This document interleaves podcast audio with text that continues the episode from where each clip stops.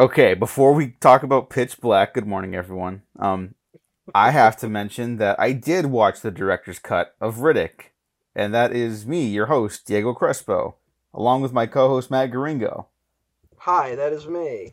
Yeah, I didn't tell you I, I ended up watching it. I said I was going to, but there was always a chance I wasn't going to, and I did. So I have some thoughts. It's one sentence. You ready? On the director's cut of Riddick. Mimic. Oh, Mimic. All right. Uh, You know what? We made a mistake of doing two movies back to back. I know. They both have director's cuts, and they both have very similar words in the title. yeah, yeah. Right, Um, tell me about the director's cut of Mimic, our previous episode. Yeah, it is totally like better in the sense that Yeah. you you can feel more of the apocalyptic like dread in Yeah. the, like the air of that movie. Like there there is clearly an attempt at making something grander than a mutated bugs is. movie. Yes. Yeah. And that is absolutely Speaking of a which, the. Chronicles of Riddick. yeah. we'll get there. Um, I just want to say I still don't like it that much. Um, Okay, but it is fine. not a bad movie, and it is better than the already not bad movie that most people have seen in the theatrical cut. So I just want to give it its credit where it's due. That was all. Has this been the rare uh, failed blockbuster season where it seems like I'm liking more movies than you are? Yes. That's strange. That is so strange. Now, do you think that's going to happen today too? Um, I don't know. I didn't. You know what? I didn't bother to look up what if you had written anything about the Chronicles of Riddick. kinda I don't think. I've written anything about the Riddick trilogy. I saw you had a post for Pitch Black because I kind of wanted to see what the vibe of Pitch Black was uh, these days.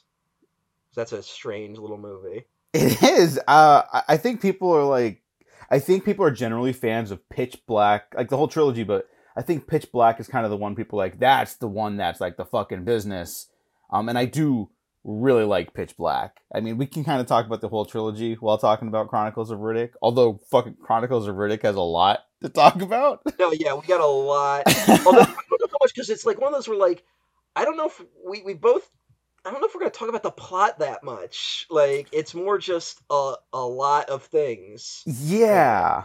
Um. Because I uh I think similar to there's been a lot of weird that I just did not expect of overlapping themes in our episodes. Um, because this also this contains kind of what the Final Fantasy thing had with just uh the plot itself is very simple, you know mhm. and it maybe how it conveys its plot is not, which is either a flaw or kind of what makes the movie interesting, depending on how you look at it. Yeah, so from the top, Vin Diesel's Dune, excuse me, Chronicles of Riddick, uh, Hey. directed by David Twohy, returning to write and direct the sequel to Pitch Black. Uh, will also eventually return to write and direct the third entry, Riddick, uh, that came out in 2013, The allegedly in the works fourth one. along with a spin-off series. Right Did now, you- they're, they're working on a spin-off. Yeah, did you know about this? I don't, I don't, I don't know. No. There's something. I hadn't heard anything. Yeah, so I'll just I'll mention it right now, just since I brought it up. Uh, David Twohy is working on something called Merc City, so I'm assuming that is related to the Riddick stuff All right. because half the people in these movies they call mercs because they're mercenaries, and when Yeah. when you're 13, the the word merc sounds really cool if you play this a lot is, of Call of this Duty. is peak, just thirteen-year-old. This this is what that's what this movie is. hmm is 13 year old. All these ideas sound cool. Although another overlap, as speaking of spin-off, is that uh, the people who worked on Final Fantasy: The Spirits Within, I talked about working on The Matrix. Yes, Uh, there is a short animated. Uh, it's listed as an OVA, which I find very funny. um, Chronicles of Riddick: Dark Fury, which is a short that's supposed to explain what happened between uh, Pitch Black and the Chronicles of Riddick, and it is done by the guy who worked on uh, who created Aeon Flux. yes, Peter Chung. Yep, and they also did a short for the Animatrix. It's all So- coming together. It really is. The only one that oddly I don't think we found any overlap with is uh, the Last Action Hero. Yeah. But I think we might find it today. Oh, you think so? It'll be my way to criticize Last Action Hero more, but I think we'll find it. No, no. Okay, before we, we get into it, I just have to say, I know it seems a little like scattershot. I tend to be scattershot on here, but it seems like even more so today that I brought up the entire trilogy when talking about Chronicles of Riddick. Pitch Black and Riddick are generally standalone, like action horror thrillers, right? Like there's elements of horror in Pitch Black. Uh, Riddick, not so much. It really is like a like Well, an adventure thriller. Um, yeah. they're the genres are are very different from what goes on in Chronicles of Riddick, which is like a full on sci fi epic. hmm Um, and I find it fascinating that like a sequel like this wouldn't get made today. If you make Pitch Black at like a Blumhouse or something, right? They're not gonna finance Chronicles of Riddick. They're gonna Yeah, it's not finance gonna Pitch like- Black Two: Dark Ascendance or whatever. Yeah, they're not going to be like get bigger with it, you know. yeah, and not just bigger, but fucking like like it, this is a huge movie. No, it is, but you know what might be the exception to that rule? Uh, What? Happy Death Day 2. Oh, kind of, but it doesn't get that much It's- bigger. I get what you're saying, stays- though. But it still it still stays in that horror pocket, right? Like Yeah. it's still technically a horror film, but it is a a it's it's very different than the first Happy Death Day. And B it is it gets bigger, which isn't what normally happens in like a Blumhouse style sequel, you know? Yeah, Like sometimes they get bigger, but even when they do it, like you don't always feel that it's bigger. You know, Yeah. like uh, the other ones might be like the Purge, but they never really stick stray from their formula. You know, no, yeah, I- but those, I think those are another good example, frankly, because Purge One, everyone's big criticism was like, "Who gives a fuck about this house? I want to see what's going on out there," and they're like, "Fine, we'll fucking do that." And to their credit, they do it. I think the Purge, the smart thing the Purge does as a franchise is they kind of understand something that maybe the Chronicles of Riddick didn't.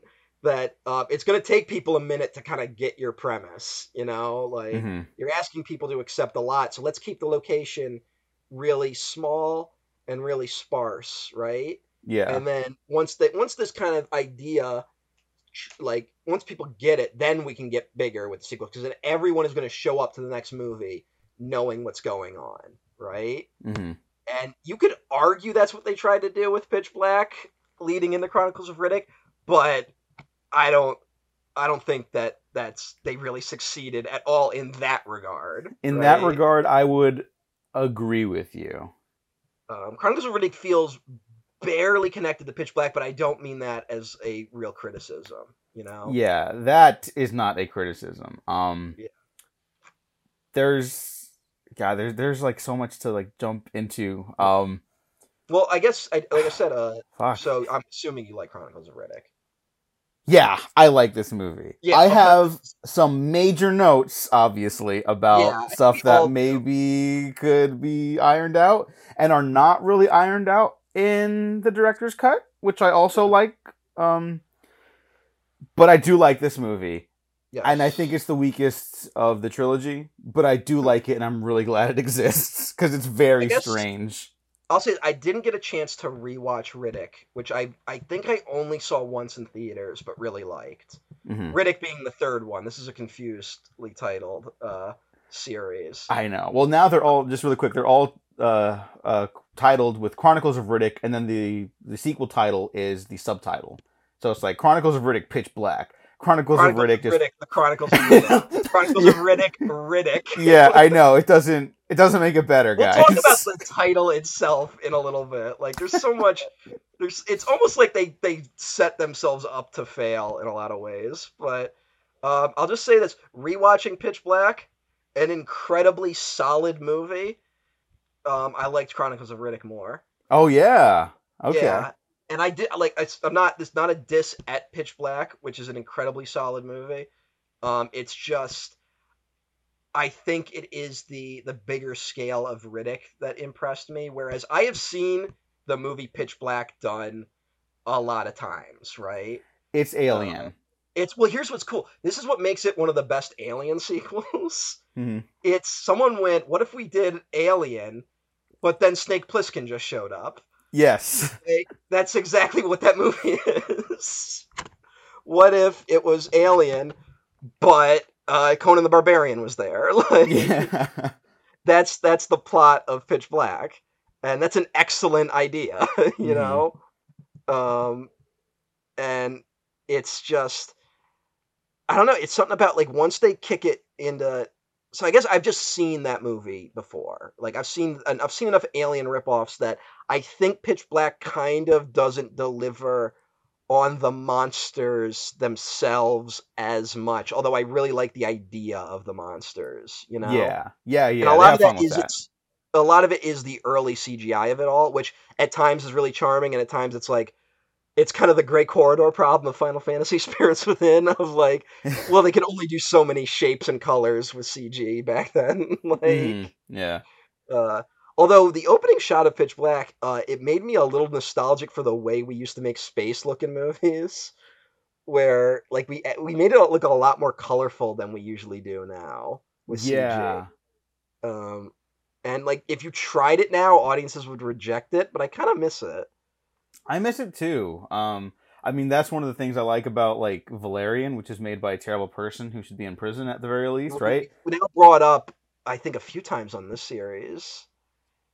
Um, I think we brought him up recently, didn't we? We probably did, but it's the most recent one that comes to mind. I could have said Interstellar, and I love that movie, but it's not very like colorful in the sense that. But also, Interstellar is not a. Interstellar is not a. It's not fantasy. It's not space yeah. It's not. Yeah, it's not a Star Wars type story. Yeah, it's full know? on like hard science fiction where Nolan's Mhm. talking to theoretical physicists and shit. You know, like Yeah, yeah. It's his attempt to do a hard sci-fi movie. yeah. Um, But I I, I, just bring that up just because it was like, oh, space is colorful and shit. And it's weird that I didn't bring up watch- Star Wars. you watch No. something like Guardians, and they they don't make space look as colorful. You know? yeah, like, it's like the second one. That's like that's the thing for that one. And then even then, it's like, oh, it's it's all a digital facade because the whole fathers and son shit. And Well, yeah, but that's when Yeah. they actually get to the planet. Like planets can still be colorful in these things, but I'm talking about like space itself. oh know? yeah, yeah, yeah, yeah, yeah, yeah. Like I'm talking about like when you see like an asteroid belt. It's almost like there's no consideration to what it would really look like. There's almost just like we just have to do this establishing shot. hmm I mean, the Star Wars prequels have this look, you know. Yeah, Um, yeah. If there's one thing George Lucas seemed obsessed with in those prequels is we have to show every single spaceship land. like every there's so many shots in those movies of a space of a spaceship flying to the planet and then flying to the docking bay and then landing. Look, if it works, it works. I guess. And uh, maybe you think it doesn't work, which is also fine. Yeah. Um, I don't know. Here's here's my just to throw it out there. I don't think you need those three specific shots in that order after the big battle in Attack of the Clones when fucking Dooku goes to meet with Palpatine. Maybe not. Yeah. There's just sometimes you're like you don't need it, but hey, um, guy has his uh what he likes. Lucas Yeah. likes what he likes. Yeah, and I'm sure David Twohy was probably very inspired by Star Wars. as Well, Mhm. um, Although a lot of this franchise seems very pointed in avoiding Star Wars cliches. uh, yes, which is I think Yes. the uh, appeal of them is that they don't they don't feel like Star Wars in any capacity. yeah. Um, and obviously the Alien mention. I gotta mention David Twohy's background with that franchise, which you talked about way back when with the Alien Three episode. Uh, David Twohy's one of the guys who did a draft of Alien Three. Mm. I think everyone in Hollywood did a draft Yeah, of Alien like Three at that everyone, like, point. Did something with Alien Three, yeah, which might I, explain that movie, believe it or not. and I believe he had the prison planet stuff. Um, Mhm. that was one of his drafts, which is uh, which winds up in the movie, but there's so many versions of it. I don't even know if he's credited officially or whatever. Uh, but it's very clear that that is the version that he was attached to, because all these movies kind of have a, a stuff with that, like Yeah, the hard edge, like prisoner stuff. what what felt weird about Riddick, a movie I really like, is that it felt like them trying to get Pitch Black correct. You know what I'm saying? Like Mhm. there's they, they are specifically doing a lot of the same visual ideas in Riddick that they did in Pitch Black, but it feels like they're trying to do it better. I don't know if that was more an attempt to just be like, this is what Riddick does. Like they wanted to really establish Riddick as a character. hmm Um, that's because that's what that movie felt like. It was like the F- Fast and Furious franchise is back. Vin, let's see if we can make as much money with a Riddick movie as we do with a Fast and Furious movie. And that movie made money, but it wasn't the monster hit I think they were hoping for. Yeah, Uh, and to and be fair, like- neither was Pitch Black.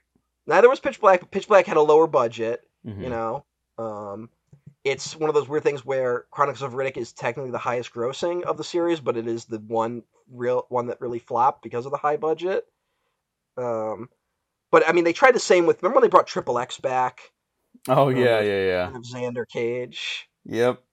Um, and that was another one where they were like, let's see if we can do Fast and Furious numbers. And it made like 300 million, but it didn't. It didn't set the world on fire. No, know? but now because uh, since you brought it up, Return of Xander Cage cost eighty five million. It made almost three hundred fifty million. That would be a hit in this new world post like um like the last three years. Well, I think- I think that's why Riddick's coming back. Uh huh. I think that's why we're seeing. Uh, I think now is the time for Riddick to rise. Um, what what you call the next movie because it is now this franchise has one of the weirdest naming conventions of all time. Yeah. Um, I can't help you there. Yeah. But uh, I think the next one's called Riddick Furia because that's the planet he's trying to get to. yeah, why not? Yeah. So I guess they're finally getting there. Mhm. Three But, decades uh, later. Yeah, it should be one of those things where like I mean it uh it should be kind of like the Dark Tower where it's just a MacGuffin to never get to. You know. Yeah, I mean, maybe that that's the plan, and then now they're like, let's just fucking do it because this is probably our last one. Because David Twohy's an older guy. Mhm. He's sixty-seven.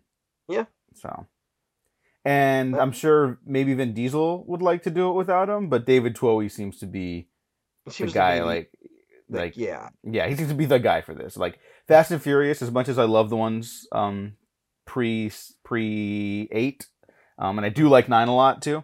Um, there's no like Justin Lin became the guiding hand, yeah, but the exciting thing about that franchise was that it evolved into that guiding hand. You know, Mhm. uh, whereas- whereas Pitch Black, while it takes some wild directions, um, it has a guiding hand from the start, and it's very clearly like these two guys' interests together. Uh, Yes. Specifically, Vin Diesel, who has openly said, I believe, that this is very much inspired by his tabletop RPG, like not specifically character, but like his love of that stuff. Like he he Yeah, treats Riddick I- as like that.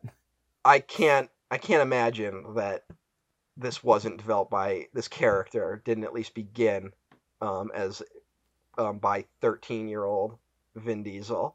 I'd believe that. I feel like this this is exactly what you do when you're not getting laid and you're playing Dungeons and Dragons and you're like, who is the coolest guy in my opinion? and then you make that guy and he just like he just can do anything, right? Like yeah.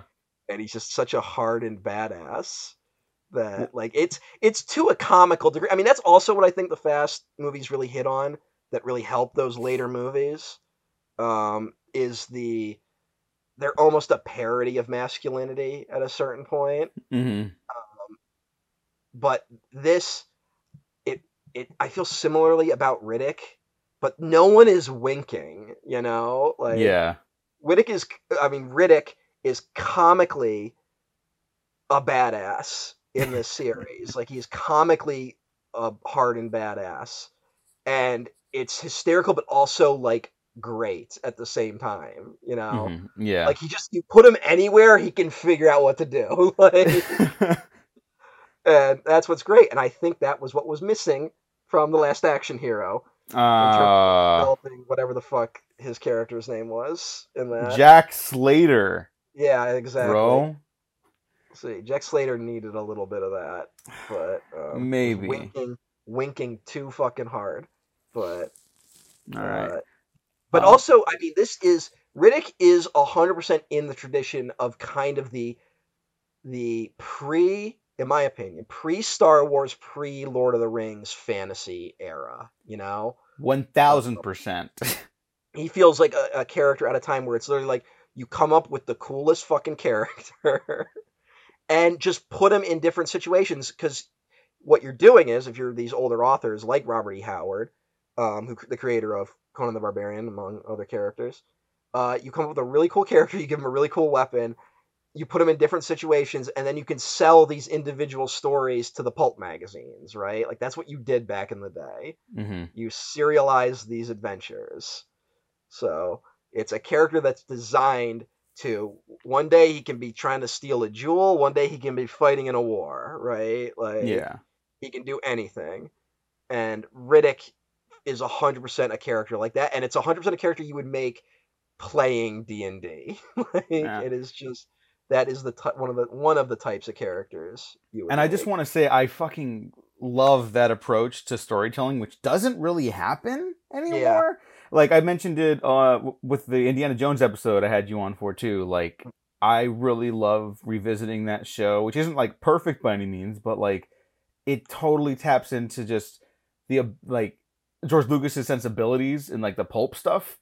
Um, and like you just hop around from like different locations around the world and like well now indy's uh against the war but he's still gonna stay in the war to spy to like fight without having to try to kill anyone. Or now he's helping like um like uh doctors without borders or whatever over here. It's like oh now you see like the repercussions of like financial interests in the war and capitalism and oh now he's a socialist. And it's like you could just do anything. And I, I- it's really kind of a bummer that there's no franchises doing that stuff right now because I- and I think we're gonna maybe see more of it because we're seeing the end of like brand interconnectivity actually being a benefit. I think with stuff like the Flash, it actively hurt that film, apart from many many other things. yes. But I do think that was a big one where it's like you got to watch what to watch this before. Mm-hmm. Who- Why? Although you in the wake of Barbie being a hit and the guy being like, "We're doing spin-offs," it's like, oh no. Yeah, but I mean to be like to be optimistic, they're gonna try to make like two or three of them, and they're gonna be fucking disasters, or they're just gonna bomb or be terrible, and no one's gonna go watch them, and Yeah. then they'll stop. Also, we are uh, we we are in the middle of um, they're trying to do it with the John Wick franchise, which is the closest to one of these type of characters, right? yeah, Like John Wick is is hundred percent just a guy. You put him in different situations, except he's just his thing is just that he everywhere he goes he just kills a thousand dudes. Yeah. Like there isn't a like oh he's in prison and has to escape this time. It's like no, just give him a gun and see what happens. Like they they do a lot with that. Obviously, that's not a diss at those movies. yeah, But he's probably the closest to a, a globe-trotting hero like Indiana Jones. And right now, they're trying to spin hit that world off and uh, giving it to deeply untalented people, frankly. But Yeah. um, and for some reason, bringing Mel Gibson into the fold. I know. Like, who the fuck thought that was like? It's the opposite reaction to seeing Keanu in a movie at this point. Yeah, I think it's because Mel Gibson is like done like we've we've kind of we kind of let him be okay for a little bit, you know, like we were like he came back and his movies did okay, right? Mm-hmm. And has he directed anything since? Um, he's doing another Passion, right? Uh, yeah, he's doing a Passion of the Christ too. Yeah. Um, Jesus Christ, guy. Yeah. uh, what was the Hacksaw Ridge? Oh yeah, that was the one. that Everyone was like, "This Yeah. movie's actually good," and I'm like, "It's." It was the year of Trump. I'm not seeing that fucking movie. Yeah, uh, I did eventually watch it. November fourth of that year. Holy shit! I know, I know. God damn. Um, and emphasis on the word hack in that title. Uh, Mhm. But moving on. People the- love that movie though. Yeah, people are fucking stupid. I'm sorry if you like that movie. Fucking god. Um, Although, I- like, look, here's here's something I I will admit about Mel Gibson. He's a fine director, right? Like, yeah, I mean, I do like Apocalypto still a lot. I like Apocalypto and I like like Braveheart, but they're also both deeply insane movies. Yeah. And Apocalypto, especially, you can still see his insanity in them. Like, Yes. it, it's it's not uh it's not something where it's like oh you know he can kind of keep a lid on it it's like no it's all over his work hmm and um yeah he's it looks like he was kind of in the uh wh- where bruce willis was um where he was trying to do as many movies as possible because he he did it looks like he did uh like 10 movies last year mel gibson and i've never heard fuck? of any of them Yeah, What? Yeah. One, two, three, four, five, six, seven movies last year. What the fuck?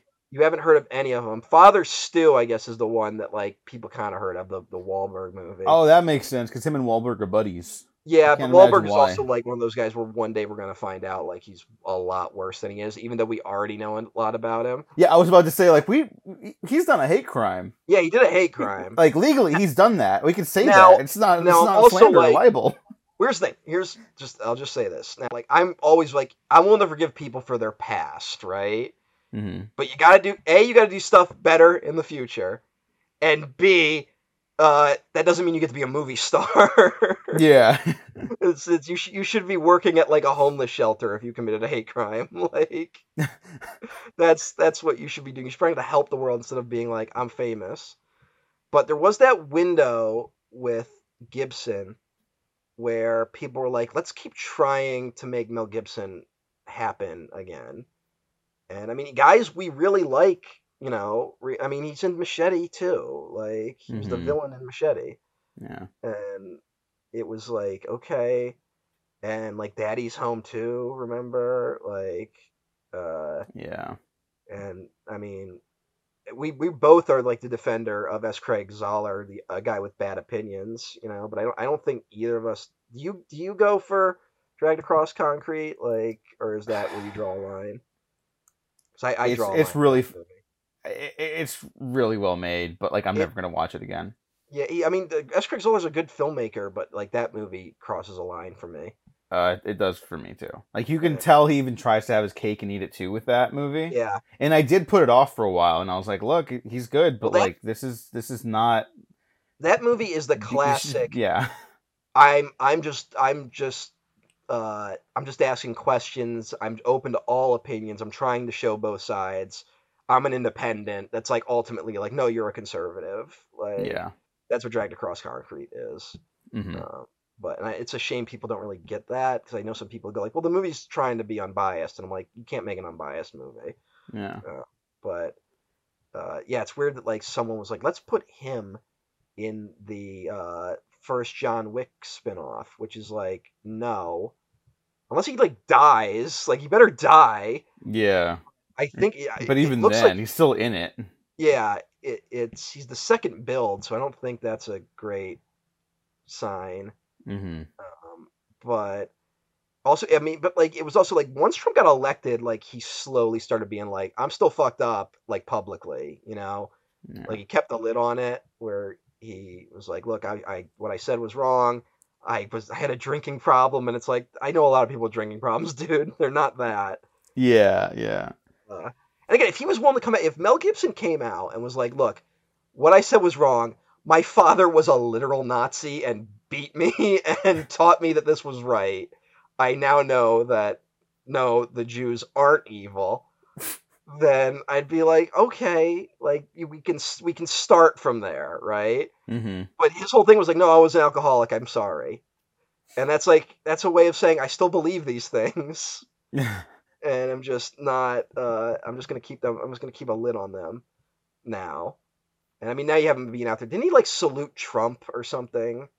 Like, uh, him and Vince Vaughn, I believe, at least spoke to him publicly and like shook Yeah, his but- hand and shit. I think the story is that Mel Gibson saluted him.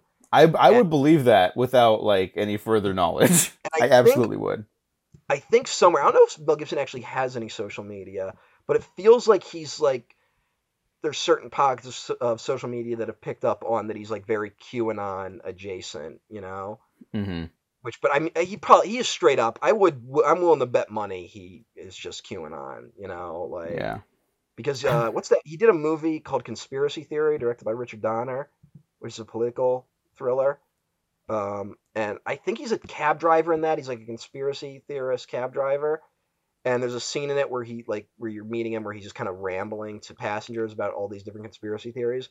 And allegedly Gibson uh, improvised a lot of that Oh. it's one of those things where like either you are in that instance either you are me where you're just weirdly obsessed with these things but no it's all bullshit or you 100% believe it right Yeah. and considering everything else we know about mel gibson um, so And I mean the fact that he's going to work with uh, uh, Caviezel again, who is a Oh, he QAnon was guy. also uh, pivoted in that direction. Yeah. Uh, I mean, to the point where, like, the fucking director of that one movie that I'm not even going to name, but you know the one I'm going to talk about, right? Yeah. Um, he said, like, look, like, it's a bummer that my movie became, like, this political thing uh, between the right and the left. And it's like, QAnon didn't even exist when I started developing this technically. And it's like, dude, like, we all know this stuff has been there. It's not like you're not going to dig your way out of that hole. You know? Well, I'll just I'll say this. Here's here's I, I don't know the director of that film. I don't really know what's going on with it. I'm a little afraid to read too much about it because I think it'll upset me. it will. But um, yeah, but uh, the human trafficking thing that like people are really concerned about right now. One, like I'm not going to downplay human trafficking does exist, right? Like we're we're both there. Mhm. But the the narrative that QAnon has pushed was widely popular in certain pockets before QAnon really became a thing yeah. and it managed to get a lot of shit done. Like, I mean, there's a lot of groups out there that are like, we are, like, celebrities are endorsing groups, and they're like, well, it's against human trafficking. I'm like, you don't understand. This is a radical Christian organization you're endorsing. Like, they're Mhm. trying to like stop any sort of sexual expression anywhere because they think that's what does it. And like, real anti-human trafficking groups are like getting lost in the shuffle. Probably because uh, one of the ben- uh, one of the things they advocate for is easier immigration processes. Because a lot of what uh, perpetuates human trafficking is that like you have like illegal immigration has to exist, so human smuggling has to exist, Mhm. and that fuels the human trafficking machine. But no one wants to have that conversation. And uh, instead, all these radical Christian groups that like for thirty years were called Christians Against Pornography are now calling themselves like the Anti-Human Trafficking League. And it's like they're they're barnacling themselves to a real issue, conflating the problem with other things, and then offering things that won't actually be a solution. And it's play it played really well with more centrist people for a while. And I think QAnon is at, at least the the upside is that QAnon has kind of made people realize that oh maybe some of this shit is crazy, you know Mhm. and it's I think that is helping, but it is weird where like there is just a pocket now that is like that that is their issue, you know. Mhm. Um, I'm hoping it's a very insular pocket. We I don't totally know, right? I hope you're right. Um, but it is where we're like you can still see those concerns rise to the top, and I just want to be like you like that's that's a myth. Like there's human trafficking is a problem, but like what you're saying about it isn't actually true. Um, like you know, like the white van thing. Have you heard that? Yeah, yeah, yeah. Of where course. it's like, and it's like the the reason why people are paranoid white, about white vans is because it's the most popular vehicle on the market. like it's it's it's everyone uses white vans. All contractors use white vans. Like hmm. so it's it's you you see them everywhere. So people get paranoid about that kind of stuff. Yeah. Also, before we get back to the actual topic at hand, Chronicles of Riddick, I should also mention that the the man who's the main character of that movie, that you know what I'm talking about, Yeah.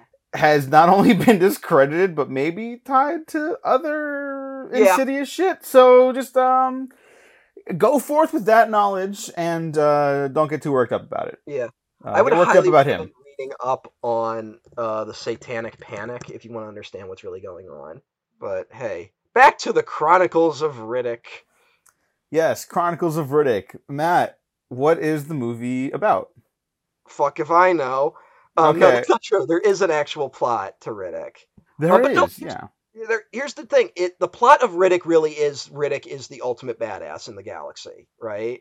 Yes. That's the plot of Riddick. That he's he's a fugitive. He's on the run. He's a morally gray character. Um, he is not fighting on the side of good. He's not trying to topple an evil empire. He just, for, through various circumstances, finds himself up against these uh, people.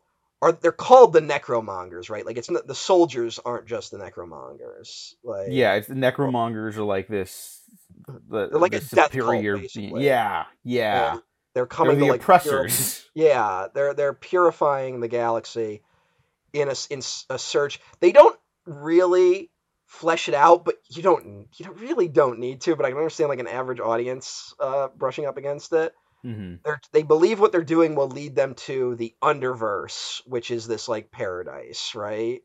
Yeah. that there's another universe underneath ours. This is what at least I understand from their uh, thing that uh, that's that's actual paradise. That's where life is supposed to go, but it was a mistake for life to appear in this universe. So they are essentially freeing us from this universe by killing us, right? hmm That is, god damn it, people, stop fucking texting me. Um, it's uh, so that's their goal. They're basically a death cult. Riddick on the run because he was a fugitive in the first movie, correct? Yes. He was the prisoner who just happened to be on the ship in Pitch Black where they needed him because they were they went up against a bunch of monsters. The the twist of the first Pitch Black is if you don't know anything is you think Riddick is the villain, but then it turns out no, there's monsters and you need to team up with Riddick to stop the monsters and and survive, right? Yes, and he gets the hardest line in maybe sci-fi action hero cinema outside of Ellen Ripley, where they're like they're about to leave the planet at the end. He's like, "We can't leave," and everyone's Yeah. like, "What?" Without saying goodnight, and then it's so fucking badass. It's so cool. Even though even though he doesn't care about anyone, they they, they got to him with that one person. Uh huh. can't leave without without doing something. Like, it's like it's that, that I mean it's I don't know how much I related to this specifically, but I think a lot of people when they're young can relate to like I don't show my emotions unless I have to, and when I do show it, it's through violence. like Well, look, I I mean, this is not the maybe it is the intention. I don't know how how clear it is with uh David Twohy and Vin Diesel with the Riddick character. I think, and I think many people understand now, a genuine problem with masculinity in this country and across the world is we're taught, like knowingly or otherwise, to not show emotions very often because that's weak or whatever. yeah, I think we all understand that that's a common recurring problem in many places around the globe. And so when something like that happens, it's fucking awesome because it's Yeah. like, oh, we at a young age you start to accept that that is cooler. Although Riddick was rated, I mean, uh, Pitch Black was rated R, so uh, I didn't watch it first. By the way, Hmm. I saw Chronicles of Riddick first. Well, both of these were cable movies for me. Like I saw them on cable. I did not see either in theater, and I did not seek either out. Although my father was aware of Pitch Black. I think my father showed me Pitch Black because he, you know, that that's way more up his alley. You know, yeah, yeah. of it just being a monster movie. And I remember that DVD or VHS cover being in Blockbuster a lot. Like I remember seeing that one displayed a lot for whatever reason. It must have been big on home video. You know Mhm. which is probably what boosted whatever idiot signed off on this movie. Yeah.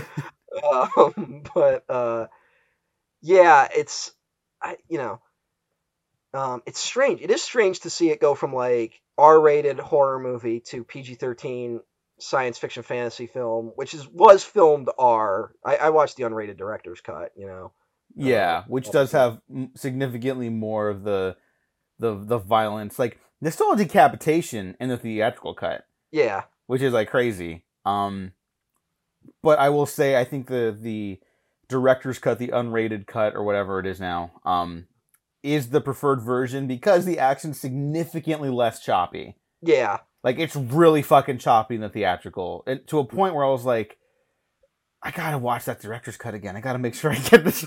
like, Yeah. I was gonna settle, and I'm glad I didn't again because it, it really fucking feels like a misfire. It takes you so out of the movie Mhm. um, that it, it becomes a, a real problem. But back to like the plot really quickly. Um, essentially, Riddick kind of becomes this messiah figure to people that are oppressed by the necromongers, but also uh, the necromongers fear he's going to be the one to like topple their empire or whatever. And the film becomes about like a self fulfilling prophecy, and Riddick just happens to be caught in the middle of it. yeah, exactly. Like Uh, Oh. it's it's told in the least simple way possible, no, but that is the premise. It's it's told as it's not convoluted, right? It's honestly carrying itself way more confidently than it should. Yeah, it's But- not a David Lynch Dune situation. God bless Yeah. David Lynch, but you know, It is just one of those of being like, you'll understand this, and general audiences were like, no. But uh, it also it just it's it its mythology goes kind of hard, you know. Like it's not like it's the not like Underverse some- thing. Yeah. Like it's very clear what that's criticizing. Like it's like organized religion and shit, and like yeah. the fucking Templars and all that jazz. But like that's awesome for villains. But also, a, a dude straight up rips another dude's soul out of his body like 30 minutes in. yeah, And it's like, this is a new thing. And it's like, you'll roll with this, right? And it's like, I guess, you know, like, it's, uh, it, there's a lot to this that the movie just expects people to roll with. And I can understand a lot of people not, but it rewards if you do, because that's kind of what it is. But, I mean, you know, like I said, Riddick, he's, he's, it's also kind of no man with no name type shit, you know? Mm-hmm. Um, although isn't his name his full name's like Richard B. Red, uh, Riddick, right? Like, yeah, which is like such a funny thing, ridiculous. um, because like Riddick sounds kind of cool, and then it's like, oh, his name's Richard. like, yeah. What's the B stand for? Well, no, because you say his full name is Dick B. Riddick. Yeah, Get it? yeah. I'm not making a joke. That's if you want to if you want to go there. I mean, hey, That is the name. but uh, it's just kind of like you know, guy comes to town, and gets caught in the middle of something, right? It's just he's Yeah. also happens to be the biggest badass in the galaxy. Yeah, it's the space fantasy version of that. Yeah. But like I said, the mythology goes like really hard. It's very uh not relatable.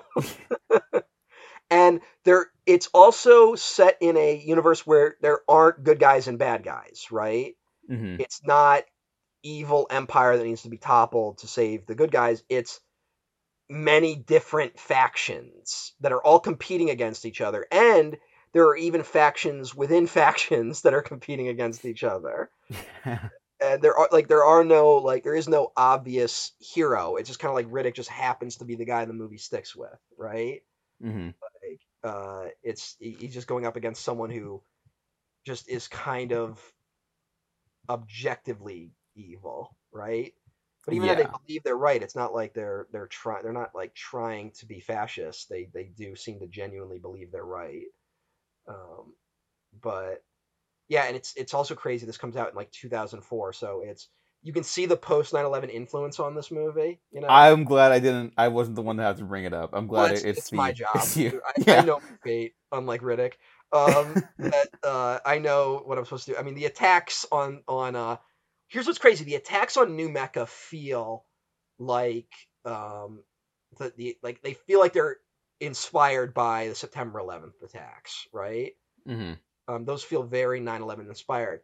Meanwhile, all the other ways the necromongers are coded feels very Bush doctrine imperialism, right? Um, right. We are the new Knights Templars. We are going to a Muslim country because they, you know, it is they're they're basically space Muslims, hmm the people of New Mecca, right? Yeah. And, uh, it's a little toned down in this version as opposed to Pitch Black. I wonder why. I wonder what changed between the year 2000 and the year 2004 but uh it's it's one of those where it's so it's a weird mix of those two things because like they are very clearly religious fanatics. They're very clearly al qaeda coded in that respect but in a lot of other respects they are american imperialism encoded you know? Mhm. and i mean that's what it's what the conservative christians wanted the war on terror to be like the fanatical ones they wanted it to be a new crusade right yeah. whether or not the Bush administration actually wanted that, that's a lot of other debate, but they certainly wanted to use that religious fervor to further their agendas, you know. Of course. We we kind of forget that angle of the Bush administration, you know. Mhm. Uh, and it's just crazy. This is only a year after the Iraq War.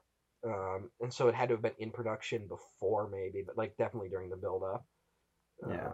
yeah. Uh, if I could just touch on the production really quickly, I don't know what year, um, but they did start to develop Pitch Black, like a sequel to it. Um, oh, you know what? After Fast and Furious, uh, fucking duh.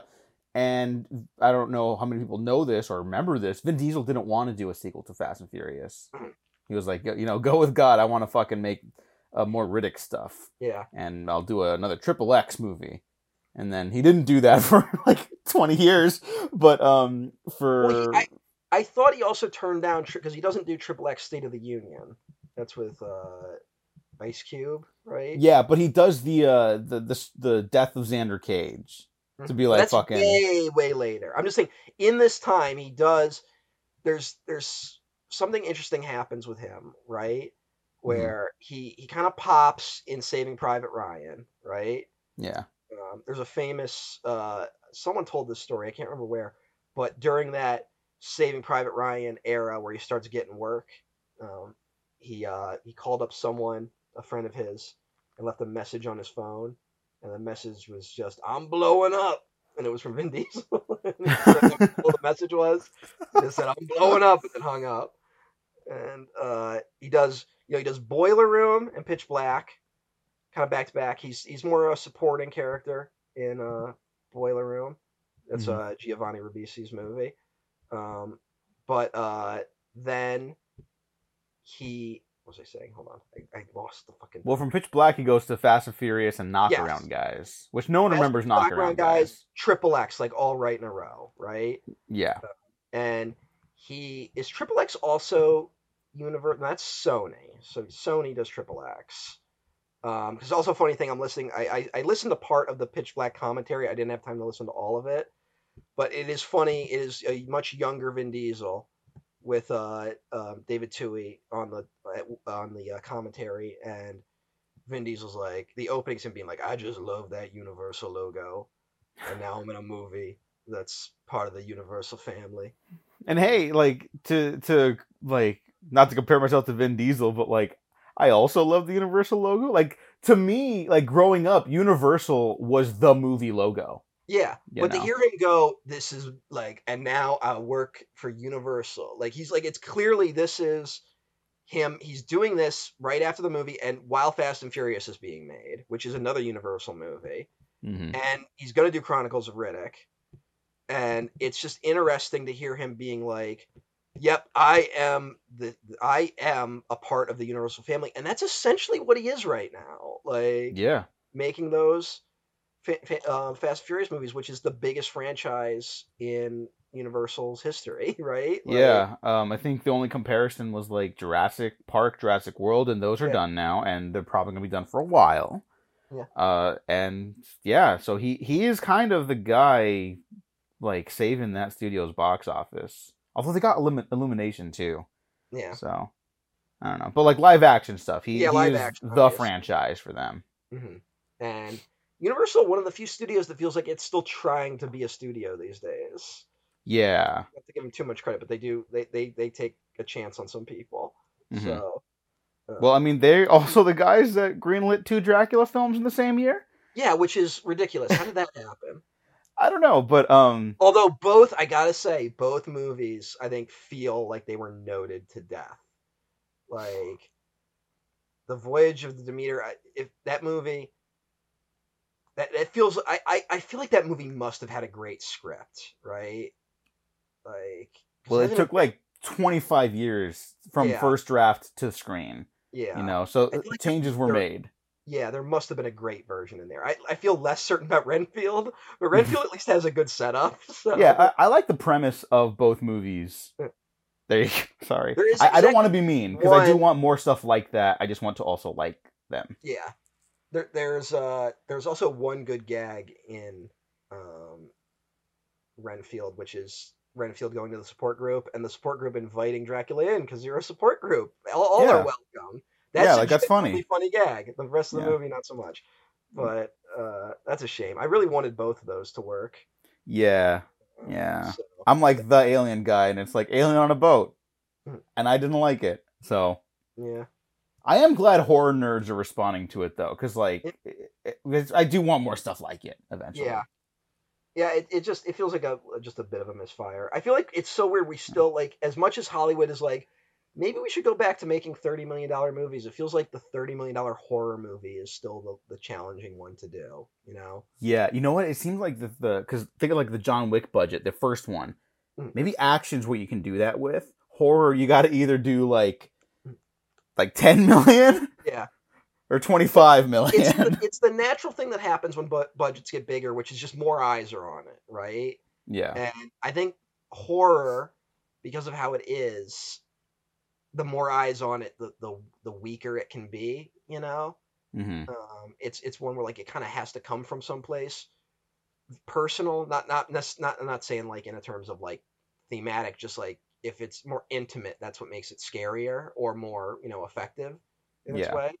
Um, and when there are too many studio guys looking at it, they're gonna be like, let's let's let me throw. Let, I'm I'm not even they're not even trying to hurt the movie. They're just like, let me add a little bit of this to it, and it it it starts to push it out of the horror realm, you know.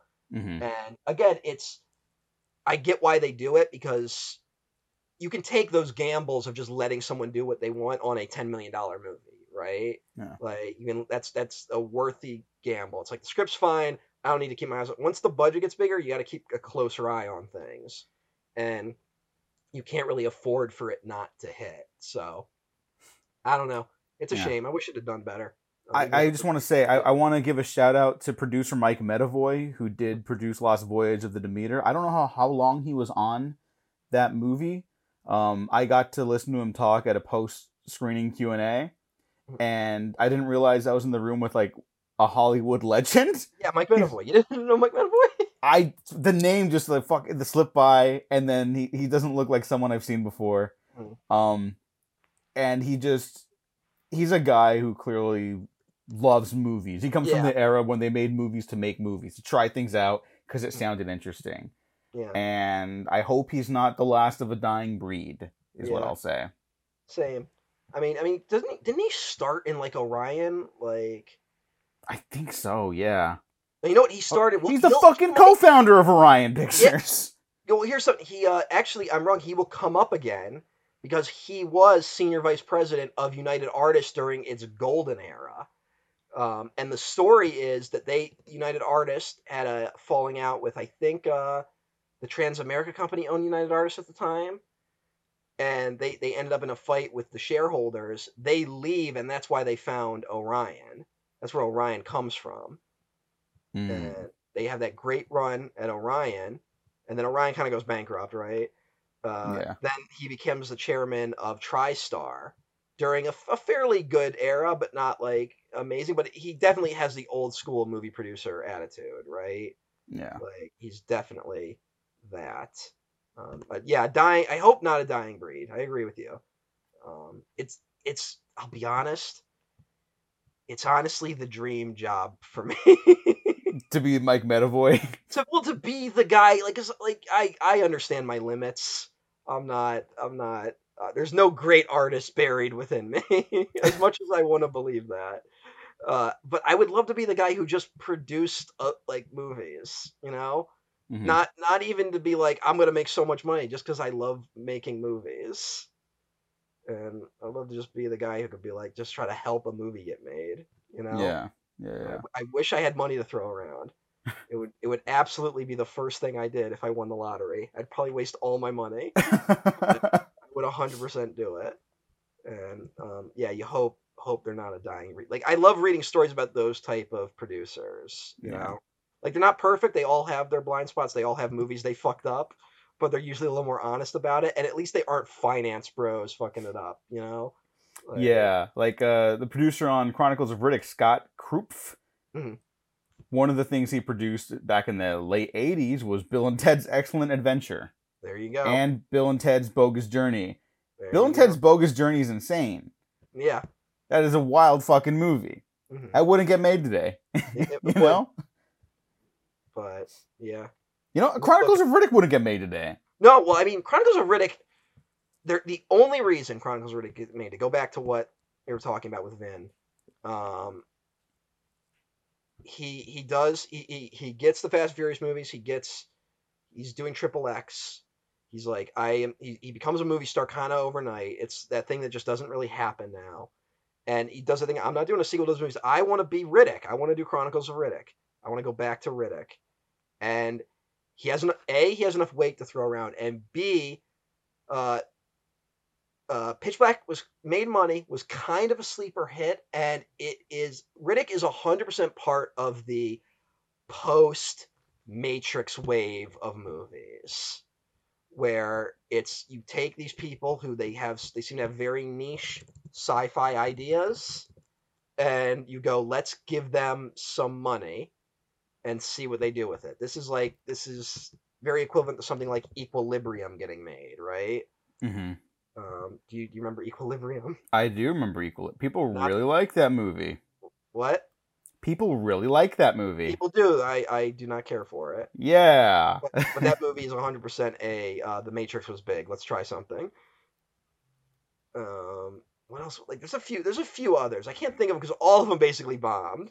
yeah, yeah. Riddick is easily the last of that wave, and the big problem Riddick has is that it not only does it come po- is it post 9/11, which basically changes what people want to see in movies, right? hmm But it is post the Matrix sequels, which we're fans of, but inarguably kind of deflated the Matrix hype a little bit, right? Yeah, yeah. basically general audiences were basically underwhelmed by those movies um and now the new kids on the block are the lord of the rings films which is another uh, trilogy that has basically completed by this point so we've already had three lord of the rings films harry potter is now getting big and pirates of the caribbean which jack sparrow is now the new hero right that Mhm. is the new one. now superheroes are starting to gain steam. I don't I don't really think we can say the superhero boom is in full effect until like 2008, but it, they're definitely gaining steam.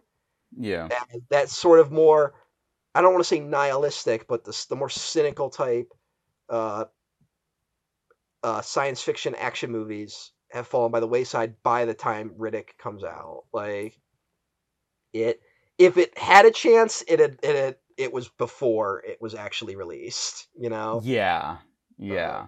it's our what we want out of movies completely goes away and i think that's also why vin kind of goes into a downswing for a few years because i think that his type of action star just it wasn't as palatable post 9-11 you know like no. um, i mean even triple x which is a movie that did well um, was it was considered an underperformer and i think that was part of it was just that like it we don't we didn't want that type of action movie anymore and it even took the fast movies a little bit to get its shit back together you know Yeah, yeah, to the point where he only makes a cameo in Tokyo Drift and then finally comes back for Fast and Furious after a period of, of not really doing anything after Chronicles of Riddick. He does Find Me Guilty, which is great, and he's great in. but also didn't Uh, that movie make like five dollars like Yeah, it made $2.6 million. It's, a, it's Yeah. a huge bomb. And it was made in a $13 million budget, and it couldn't even like compensate for that. Yeah. But that's Um, that's also a movie where like I'm a kid, I know who Vin Diesel is, right? Like, Yeah. because like he, he was one of the, he was so big, I knew he was. And then there's the pacifier, which is directly targeted towards kids, right? yeah, yeah. The pacifier, there is I don't I barely remember that movie. The only thing I really remember is that like there's a scene where he drives the kids to school, and because he's a Navy SEAL, he drives like a maniac, right? Like that's the joke. The other gag, I- the, it's not even a gag, but there is an insane subplot in that movie with Brad Garrett, who is the vice principal of the school, um, and the, the the older son at the school at the, in the family is kind of troubled, right? Like Mhm. he's he's got some problems. The vice principal, if I remember this correctly, I could be misremembering this, but this is what I remember. The vice principal finds a swastika in the kid's locker. What? Yes. And is like, you're expelled. You can't have this on school property. And Vin Diesel has to come in. And what we find out is he was, the kid was secretly, he didn't want to admit, he had secretly joined an amateur production of The Sound of Music. that is not what I thought that was going. Yeah. What? So he he plays uh, one of the uh, people who's like isn't there's like a kid who's like he's a young he's like a budding you know uh, Hitler Youth in it and then like he becomes a good guy by the end. I I haven't seen The Sound of Music in forever, but there's Nazis in The Sound of Music. So he was trying to cover up the fact that he like this this sullen teen secretly had uh, musical desires.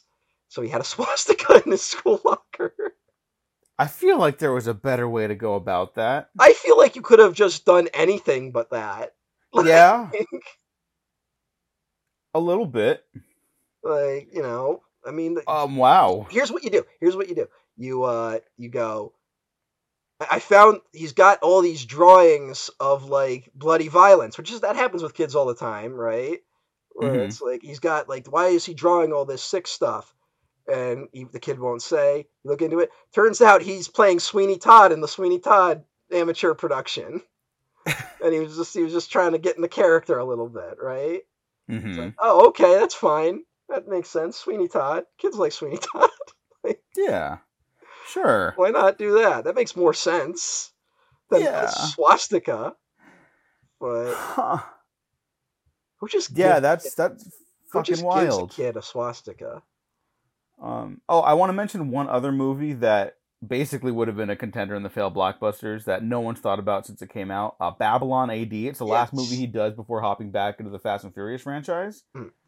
Um, directed by Matthew Kassovitz. For any Amelie fans out there, that is the male lead of that- Amelie. I don't know if we remembered uh, if we did it on the episode, but we had a freak out when we realized that it was the same guy. I think we. No, it. We, we were doing it afterwards. We were like exporting the episodes or whatever. Oh yeah, we had like this amazing freak out that we wish we had recorded because we didn't realize Yeah. it was the same guy who did. Yeah, I wish we fucking had it live on the show right now because it was just like It was a hell of a reveal. We just, I know. just didn't know that. So, um, I think I saw Babylon AD and I don't remember it. it was a cable movie for me. Oh, and uh, the reason we freaking out for the record, not just that he's the co-lead of Amelie, it's also the director of La Haine. Yeah, Um, so just sit, sit, sit with that for a second. you know, Um, I just realized I always get Babylon AD confused with Bangkok Dangerous, even though I think there's zero over, overlap. But they both came out the same year. yeah, I think that's just your white privilege. No, hundred percent. But I like, I just, I think it's just the titles. It's not even the movies themselves. Yeah, yeah, yeah. I just, for some reason, it it sounds like Nick Cage would be in a movie called Babylon AD. And No, it Vince would be in totally does. Called Bangkok Dangerous. Yeah. So A remake done by the same filmmaker, by the way. Yeah, yeah, that's what I was trying to be like. I was because that's what I, I that's what I thought Babylon AD was. I'm like, isn't that a remake of something? And I'm like, oh, I'm thinking of Bangkok Dangerous. Yeah. Both movies that were probably just decimated by the fucking success of The Dark Knight. Like, Yeah. even though they came out in in late August, early September, respectively, like that's how much how much legs that fucking movie had. Yeah. So, I mean, that's kind of what's happening with Oppenheimer right now because like Universal put out Oppenheimer, and now Oppenheimer's still doing fairly well. Yeah, uh, it it might end its run near a billion dollars, which is like the most absurd shit I've ever heard in It my would be ama- life. if it crossed a billion. I don't think it'll happen, but it would be incredible if it did. Do you know how many biopics are gonna greenlight? I Like, mean, do you just- realize? Yeah, I don't know what they're gonna take away from That's not it. a negative for me. I'm just like I I do want more like courtroom dramas. They keep so- labeling it as a biopic, and I don't know if that's why people wanted to see it. You know what I'm saying? Like, No, but that's the response it'll get. Yeah. well, cause it, yeah, because Yeah. like they keep talking about it. it's like, yeah, it's a biopic, and you know, when I see the movie, I don't really think of it as a biopic, right? Like, No, and and you know the reason people see it like, oh, Christopher Nolan movie, I got to watch that on the biggest screen possible. yeah, Uh, this is actually going to lead into some criticism I have for Chronicles of Riddick. Mhm. But I think people really underestimate the audience attachment to Christopher Nolan. Maybe not anymore, Mhm. but pre Oppenheimer, people know you're going to see Christopher Nolan movies. You're going to get your money's worth, not just in terms of like the story content Mhm. or like the plots or even like the big ideas, although that's definitely part of it too. We're always asking for people to go to the theaters to watch movies on the biggest screen possible. How many movies look like fucking shit that they don't even look good on your phone? yeah, You know, it happens. Sometimes it's not anyone's fault in particular. Sometimes mistakes are just made. Other times it's like, why am I watching this? You don't know where to put the camera. That's fine. Just go learn. It's not that difficult. Um, and Christopher Nolan, for all the the love or criticism he has, that dude shoots big fucking movies. Yeah, and it, They're, it they're the biggest possible movies. it is funny that it's like see this movie on the biggest screen possible, which isn't wrong, but also most of that movie is a courtroom drama. I know, I love it. Like I I, saw some criticism where people were like, "Well, it's just like a lot of close up of faces," and I'm like, "Yeah, but it's the best close ups of faces." I mean, that was uh, that was the argument uh, Tarantino made with the Hateful Eight. Remember where he was like, because he, released that in seventy millimeter, and that's Yeah. a movie that's mainly on one set. Like, and his whole thing where it was like, well, is it? It's as poetic seeing Samuel L. Jackson's face as seeing like a landscape. Like, is like Yeah. you do a lot with both. And- yeah. Everyone always says like the most like uh, uh, interesting thing you can shoot is the human face, but the moment you get a bunch of close ups in a movie, it becomes a problem. yeah, like why are you doing this? Yeah. So I bring that up not because I I loved Oppenheimer and I've not stopped thinking about it, even though it's still not my favorite Christopher Nolan movie. Um, because I think Chronicles of Riddick suffers a little bit from David Twohy's uh, evolution from shooting something like Pitch Black, which is a lot of close-ups because it's a smaller scale movie, and Chronicles of Riddick, which is a big, expansive movie, but sometimes doesn't feel like it. Yeah, Um, it's a lot of gets it. There's mediums and a lot of close-ups. But sorry, go ahead. there's a couple of shots in it that like really get it. Like there's a couple of really good sequences of like like the necromongers like arriving on the planet and stuff that I feel like really works. And then there's others where it's like, okay, like he, he just did it. To, it makes me wonder. It's one of those where um some I wonder like maybe if he was given more money, more time, he could have done a better job. Because there are flashes of better direction, and then there are others that feel like. You know, like the movie's kind of pasted together with more basic medium shots, right? Yeah, it feels like it's it's a little coverage busy. Mhm. Um, and it's it's not like they're hiding. So I'm, I'm sure that some of it is hiding because you know this is a big budget movie, but everything has a limit. But the sets and like the scale of it, like it's all totally there. Yeah. You know, and I feel like he just yeah maybe you're right. Maybe didn't have the time or the money to Just there's Um, enough moments get that wider stuff. actually did work that make me go like maybe if he had the time he could have done this, but I don't know, you Mhm. know. Because Yeah. as much as I like Pitch Black, that is such a like scrappy movie. It's not really a triumph of directing, you know. It's just No, no. very scrappy. Um, where so Riddick, it felt a little better in a lot of ways. Um, although he, he clearly too he has he, he has ideas about how to shoot action that don't seem very common these days hmm and uh, maybe that is for a reason, but it seems to be his style, so I don't really want to brush up against it. Although watching both these movies back to back, you know who I think should have done these movies? I actually don't know who you're gonna say. John Carpenter. Oh. this feels like the natural extension of where John Carpenter should have gone. You know what? Yeah. Because Riddick is a that. Snake Plissken type protagonist. Oh, he totally is. Yeah, escape from uh, Furya. Yeah, exactly. You know, that's- like it, this feels like where John Carpenter's going now. John Carpenter clearly didn't have a great grasp on CGI, at least when he did Yeah. uh, Escape from LA. That's for a lot of reasons, but um, who knows where he could have gone with that stuff. And Yeah. I always he wondered- gets a little where, like, better look with at, Ghost of um, Mars. I always think of Peter Jackson and Sam Raimi, where they were both horror guys, and then they both got franchises in the early 2000s, right? Mhm. And that was the path because at that point, if you're an older horror guy, you either found a franchise or you just disappeared, right? Like all Right. 80s horror guys basically stopped them. And I was like, well, what is the franchise that Carpenter should have done? And watching Riddick, I'm like, he should have done these Riddick movies. Like, Oh. David Twohy. He he is hundred percent the guy to do this material.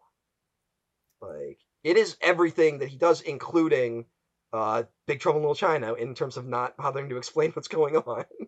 Oh yeah, but that one's like the joke. Eh, That that's a comedy, you know. yeah, no, no, This but like one, it- you, you could you could still do that in a good, in a non-comedic way, right? Like, Yeah, yeah. And I think Carpenter would be good at that. Um, and to bring it back to uh, um, Snake Plissken, Snake Plissken himself is inspired by a character, a, a, kind of more Riddick type character. Mhm. Um, I, I can't remember the name of the book, but uh, Carpenter always cites a book by science fiction writer Harry Harrison about a guy sent to a prison planet, right? And Yeah, part yeah. of it is you you you would send the most badass guy to the planet, right? Like, hmm and um, so Carpenter's like, I just wanted to do that, and that's what exactly what he did. And I, it's honestly, I'm starting to realize how much I just like this stuff. I've been so drawn to older Pulp Fiction type novels, you know, not just like crime Mhm. novels, but like specifically science fiction fantasy, where it is written in that style of just like, here's some cool shit, and then like they accidentally get subversive sometimes, as opposed to the post Harry Potter, every writer trying to build their franchise and universe, right? Like Yeah, yeah. there is something very engaging about. I mean, I think it's also why I'm rereading Berserk. I mean, Guts is very much a Guts very much started as a character that's like, let's just watch this guy fight monsters, you know, like let's just. I really got to get into Berserk. you you will like it. You will hundred percent will like Berserk.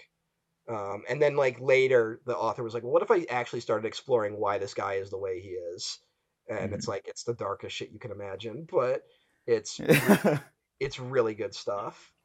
I mean, I think that is sort of like the hat trick to really great franchise is at least. Um, like you know, maybe in hindsight it works better, but Pitch Black jumping to Chronicles of Riddick, like at the time, it's like what the fuck, you know. Um, but even something like sorry to to fucking bring up Marvel, but like Guardians of the Galaxy, okay. Rocket Raccoon, everyone loves Rocket Raccoon in that first movie, and it's like, oh, this guy's got some problems. I wonder what that's about. And then after this summer, everyone's like, oh my god, you know, like you can expand that after you establish like this character in a, in a world that already exists. Well, it's You know? a big problem with the IP era we live in is that like some you know you either find an IP or you have to kind of make one, right? You Mhm. have to make it so these guys go into it with the idea that they're making a franchise and they don't bother to make that first movie. Like Pitch Black could be a standalone movie at the end of the day, right? Like yeah, yeah, it's very clear that Twohy has thought of the world they live in. There's all sorts of references to things that they don't explain. he he knows the exact right level of touch for a movie like Pitch Black to be like, look, it's a space type future. This is what it's like. There's these type of devices. I don't need to explain it all. This is just a small fraction of this universe. And then when he was suddenly someone at Universal was like, let's make a massive let's try to turn this into a franchise he was able to expand on it and just get even crazier with it, you know? hmm And I think it finds the right level of touch. But again, it's something where because the aesthetics are so foreign to us, uh, it it it it's not as palatable to a general audience. Um, I think it does a fairly good job though with all the different weird terminology it's throwing around. You know? No, I, I do too. Um, and I want to say this isn't like the complete antithesis of this approach because I do think maybe some of the reasons uh, it, struggles to rise up to Pitch Black and Riddick level for me. I think Riddick's the best one, by the way. I, I really, the- really like Riddick. I, I want to rewatch Um, it. Um, Yeah, I, I think Twohy's like evolution as a director, like it really shows. Um, the stuff I'm criticizing here, I don't really have that problem there. Mhm. But anyways, um, like the whole idea of like I got this really fascinating. I'm building this this lore bible for this story I'm writing, and that's always fun. And I've definitely talked about this before and criticized it before. But it is something everyone kind of does when they get really excited about an idea they have in their head, like a big idea, you know. It's like, and this will tie into that, and this will tie into that, and it's like, great. Where's the starting point? Yeah. What's the what that story? one story we're we're gonna start with though? Let's do that too. It's important to do that one first. I don't know if you have this with me. Like I have that just as someone who writes a bunch of fucking nonsense, who's been writing a lot more lately. I've been really happy about it. Yeah. But uh, I have that thing where I ha- like I'm like, oh, I have a great idea for like a premise, right, of like a world and stuff, right? hmm And I'm like, that's pretty interesting. I don't have a fucking plot. like I don't know what the end is. I don't know where I'm going with it, and I kind of just have to like sit with that idea until I can think of I until like one day I'm usually just like, here's like an interesting story. You know, it would fit with that other thing I thought of like fucking a year ago. You know, hmm once those two things click, I'm like, okay, that's it, and then I just do that. So Yeah. I mean, yeah, that's a good way of doing it. some people just they go, I have all this lore, and I'm just gonna dump it on the audience, and then I'm just gonna do Star Wars again. like it's just a hero's journey, and uh, it's it's not that interesting. And Riddick is interesting because he he's, he's an unwilling participant in a lot of this stuff, and there is no outsider character to what's going on who you can explain everything to. You know, hmm Riddick's almost an expert on everything he comes across. like it's uh it's fascinating. Um Yeah. Again, he's he's the biggest badass. He knows everything. He knows what to do at all times. Uh, somehow it's not boring to watch. yeah. Like really, because that can be It- really fucking boring.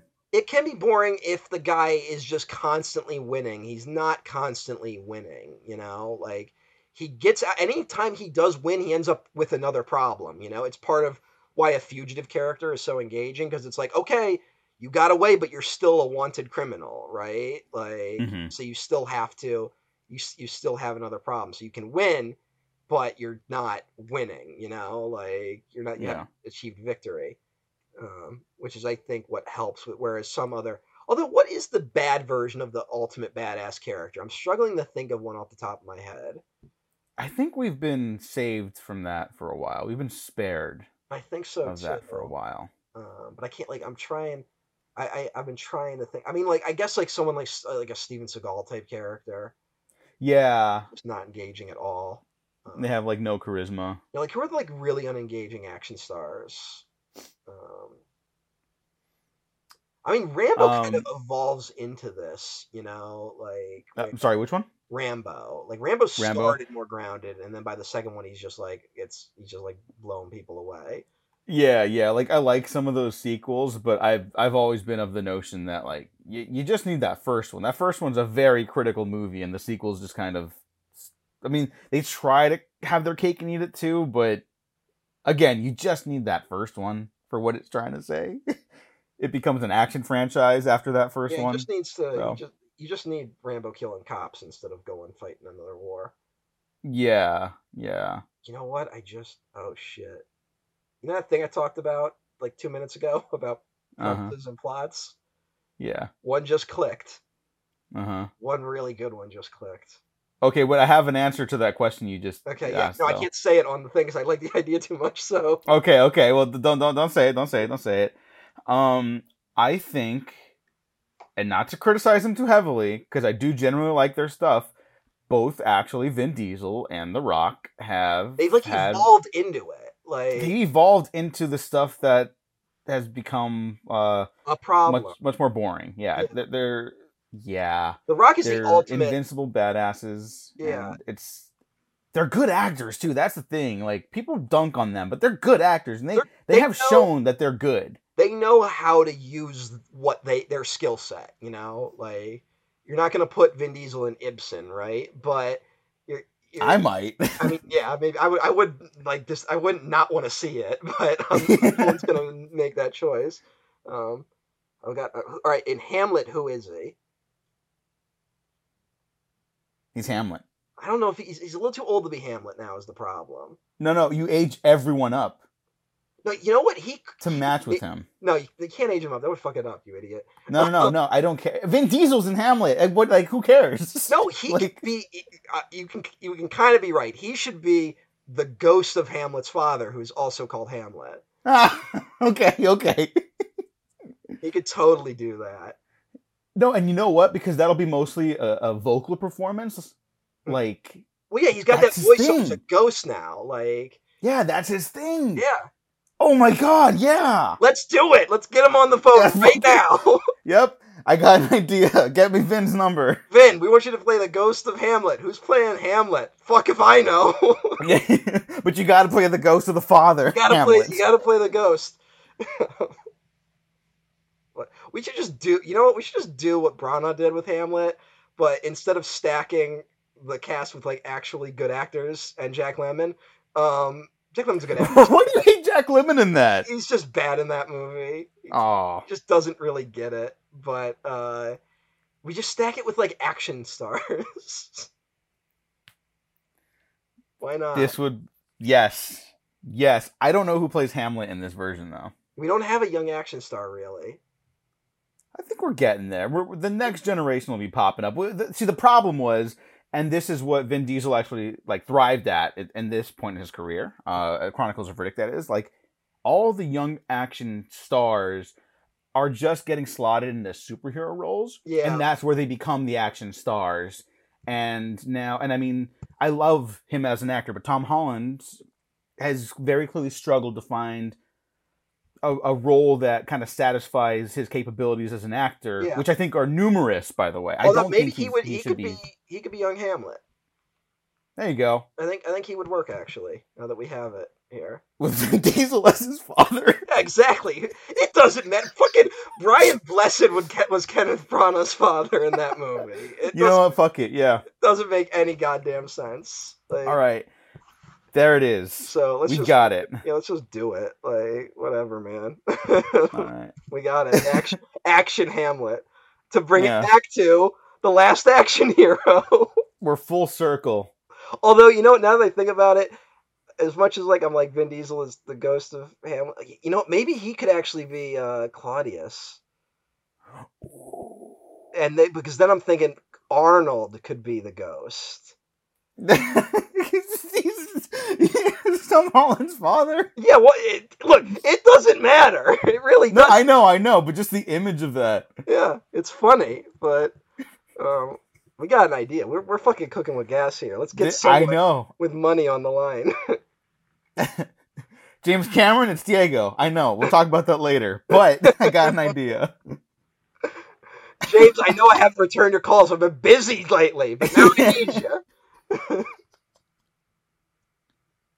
It's either that or Coppola. Oh yeah. I'm sure he's a thrill to work for. oh, I'm sure Coppola is a really sane and cool guy. Yeah. That's what every story about Coppola says. Yeah. Looking forward to Megalopolis. I mean, I, I kind of am, even though I'm also not. But yeah. it's Yeah. he's going down swinging. Whatever, man. He'll be dead in like Yeah. two years. The guy did Godfather. What is this? Bram Stoker's Dracula. Oh yeah, I forgot about that. one. hey, have you seen? uh Have you seen this? Have you been to the Megalopolis Wikipedia page? Um, No, I'm scared. Um, I guess on Instagram, Coppola posted uh, the books that influenced the series. Okay. There, um, there's some interesting books. Do I want to know, or should I just continue with One of them Riddick? is is by the guy who wrote The End of History, about how free market capitalism is going to stand forever. Oh. he also wrote a book called. I'm, that is not saying that uh, that's what the movie will say. You know, No, no, no, of course, of course. um, it seems to be a lot about economics. He's reading about. Um, what the f- Hmm. what the fuck is Megalopolis? I have no idea. But I just know he's been trying to make it for fucking ever. he finally got the money. Everyone was happy, and then he's like, "Shia LaBeouf's in it," and everyone was like, "God I know. damn it! I know. God damn it!" like, fucking. I know. I mean, look, we I, I don't know, but I think we both, as much as we don't want to admit it, we we both kind of gave Nolan a pass on putting Casey Affleck in Oppenheimer. Like we both Yeah. kind of gave him a pass. It's- Like even I don't know if I gave him a pass. yeah, well, I mean, we're but- not sitting here being like, "Fuck that movie," um, even though maybe we Yeah. should, right? Mhm. We were just talking about Nolan. We're we're talking him up a little earlier. Yeah. It hasn't stopped you from being Team Tenet, right? Um, but uh, Wait, who's in Tenet? no, I'm just saying, like, if it like it, it says a lot about someone like Nolan being working with someone like that, Oh yes, yes. so it can sometimes taint someone's previous films. Um, Mhm. But uh, No, Tenet is perfect though. So, So, uh, that's know. fine. shit, shit's fucked up in Hollywood.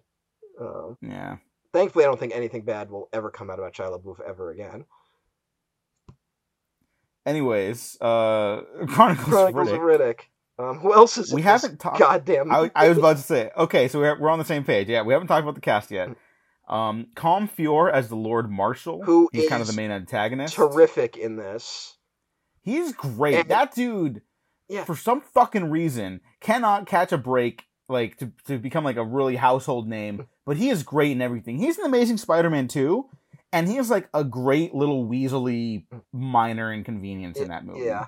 That seems to be his. He ends up being the minor inconvenience in a lot of movies. You know, like but he's so good at it. he's very good at this. But you know what? He also is good at, based on Chronicles of Riddick, uh, being the big bad guy.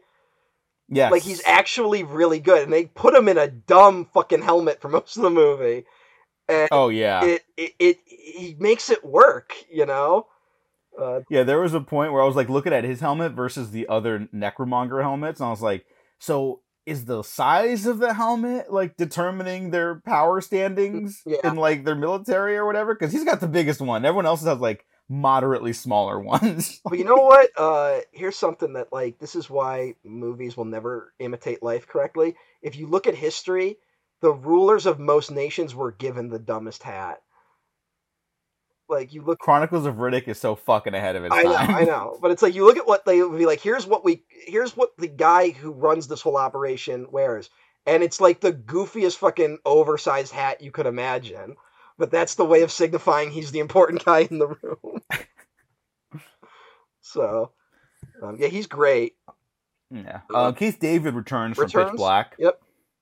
Yeah. Yeah. Um, Not in one of the only enough, survivors. um, unfortunately. Uh, but he's No, he's, he's no. good in it.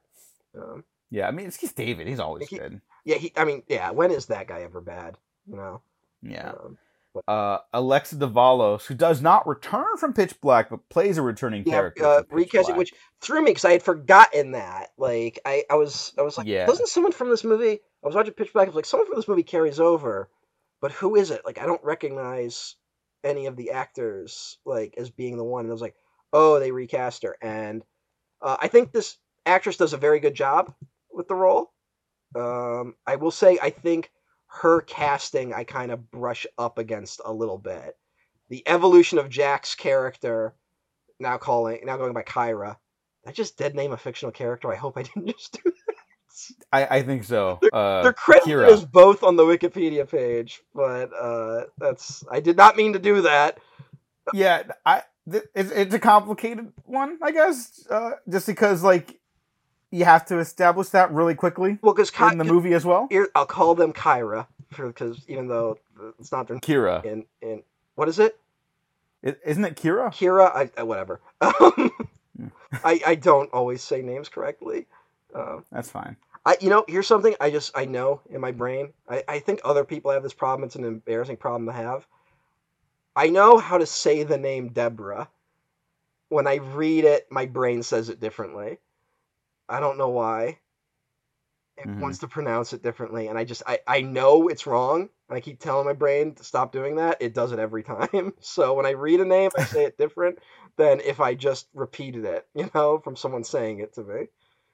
Yeah. Um, but uh, that character um, is a is a child in the first Riddick, right? Um, Mhm. And they are in that. They actually do a good job um, as disguising that that character is a boy that is revealed to be a girl, right? That was traveling as a boy to like be safer when they were traveling across the galaxy, right? Uh, Yeah. that's, that's the gag there. They have a very uh, uh, a gender fluid look as a result in Pitch Black, um, and then in here they're just kind of the sexualized female character, you know. Yeah. and there's now there's also now like sexual tension between them and Riddick, you know. Mhm. and, uh, okay, I'm glad it wasn't just me that felt that because no one seems to really bring that up in this movie. I think it's because some people maybe only really they, they watched Riddick first, and it, it, it because it's a different actress. I think that does it a little bit, you know. And I Yeah. almost wouldn't have this problem if it was a completely original character, you know. Yeah, yeah. I, I, I wouldn't either. Uh, it's worth mentioning that uh, the initial actress from Pitch Black, Rhiana Griffith, was um, uh, she she wasn't asked to come back, but she auditioned to play the role in Chronicles of Riddick. Vin Diesel apparently backed her, and it just says that on here on, on the Wikipedia, Griffith was told she had to toughen up for the role, and I don't know who told her that. There's no link to that, um, but that it, despite you know using the aid of a kickboxing trainer, uh, she only had three weeks to prepare, and she didn't get the role because I guess they didn't think she was tough enough. Yeah. Now I'm curious if it was tough enough or something else. Yes. Um, yeah, I think Um, that might be or what it is. Although um, Griffith's Wikipedia page reads like uh, she might have written it herself. No offense to the woman. Uh, Yeah. who Yeah. I'm sure is a fine person. Um, hasn't worked in a long time, and uh, I, you know, it's it's complicated. Uh, Yeah. Why that happened? It's it's just it's one of the things I brush up against a little bit with this movie. Um, it's it's a, it's an odd choice. Um, not the Mhm. worst, but like a little odd. Um, especially especially as someone who every time I think of because these were cable movies for me, I, like I said, and I watched them on cable a lot when they were on, but I never really would like. I I didn't have a part of me that was like, now it's time to revisit the Chronicle of Riddick movies and then watch them both. This is probably the first time I've watched them both back to back ever, and it is a little jarring going from how the character is in Pitch Black to how the character is in Chronicles of Riddick. Yeah. You know. I think these it's it's just a little off. The, the actress, this, that's nothing against the actress though. Um, Yeah, yeah. Uh, Alexa Davalos also had a little stint on the series Angel that I really love, her character not great in that show.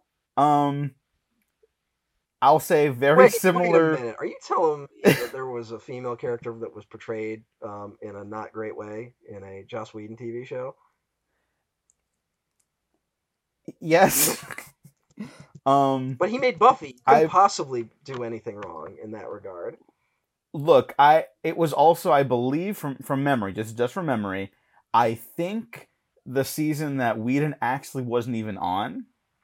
Um, but it is the se- it's season four, I believe, and many fans of the series know that that's the season where things get a little dicey quality wise. A lot quality I did not realize wise. he'd even left for a season, but I have not seen Angel. he left to finish off Buffy's last Okay. season. Um, and I don't think that saved the entire season, uh, frankly. Not to give some fucking dickhead credit for even Or the show ever. pulling shit together. Look, I still like I those shows. I, but I, it was Yeah, one of there those plenty things- of people that worked on them Yeah. who deserve credit too. enough people that like I respect love Buffy, so like I just I, I I'm sure it's great. I just I came to it too late, you know. Yeah, had I yeah. watched it maybe ten years earlier, I would be a champion of it too. But now Yeah, I mean, it's like it's like me and John Hughes stuff, you know. It's like I just can't do it now. I've never liked John Hughes though. yeah, I've never I've never been a John Hughes guy yeah, either. But also, it's just that it's also that thing of like now for like we we lived in like a decade of people talking like people did in Buffy, you know.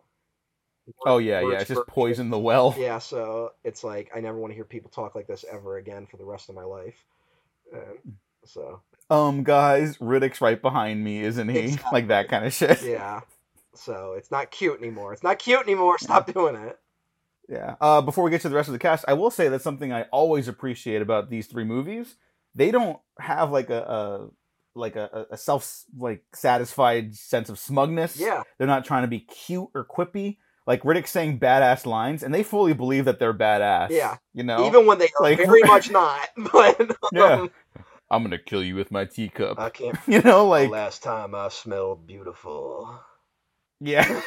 which is one of the no, there's some fucking clunkers. It, no, it's one where like, but it's because of the tone of this movie. Even the stuff that is clunky, you're also like, "Fuck yeah!" like it's no, so- like I am into all of it. Yeah. I'm not criticizing yeah, it. it's Yeah, like, yeah. you're gonna kill him with that fucking teacup. Like, I mean, the, when the Fast movies were good, they had the same thing, right? Where yeah. it's my big problem with Fast X, where it feels like it was written by people who think the fans are morons and aren't in on the Aw. joke, right? Like, No. I haven't seen it yet because of your warnings and many other people's warnings. But I always think of like Furious Seven, which isn't a perfect movie, but maybe a perfect ending, you know. yeah, But the final fight with uh, Statham and Diesel, you know, he's like, you know, the thing about a street fight, the street always wins. and then he fucking earth bends the, the parking structure or whatever. Wow. it's the best. movies are something. All right, Oh, they were so good. they were. they Um, were. Uh, uh, Karl Urban is also in this, who is kind of like geek royalty Yeah. at this point. well, this is Karl Urban basically auditioning to play Judge Dredd. yeah. I mean, that's another influence, like one of those influences that like it almost never works. Is the like 2000 AD heavy metal style science fiction from the 80s? You know, Mhm, like that stuff. yeah. It was really popular, and it just it never really works. That feels like a big influence on Riddick. Um, Yeah. but Karl Urban, he's really good in this as uh the as a cuck. Sorry, a little bit, yeah. I mean No, yeah, yeah. we're I think we're far enough removed from people using cuck seriously that now we can start using it in a funny way. But Yeah. Uh, Commander Cucko, I'm sorry, Vaako. yeah, exactly. Uh, we'll see, we'll see. Because also people are seeming to feel that way about uh, Donald Trump, and we still got an election ahead of us, people. So Oh, yeah, yeah. might not be funny a year from now. Yeah. Um, fourth indictment at the time of this recording. let's Uh, let's see if we can pump it Yeah, up to yeah, five. let's pump it up. Let's keep going. Although this one also came with an arrest warrant, so that's cool. This is amazing. I know. I, what like, a I'm not country. letting myself believe that he will face consequences, but Yeah. because here's the God's honest truth, people. I just want you to know, like, you got to understand this. If Trump, if Trump does ever face consequences, which even that is like slim, but it's getting more likely every day that he will at least face some consequences, right? It Mhm. won't be like executed in public square like some of us are hoping for, but not us specifically. not no, not us at all. Not us. We're not hoping I don't want to say that. full King Louis on us, but uh, but um, what is the Onion posted a headline? They seem to share it every time there's a new indictment that just says Trump executed.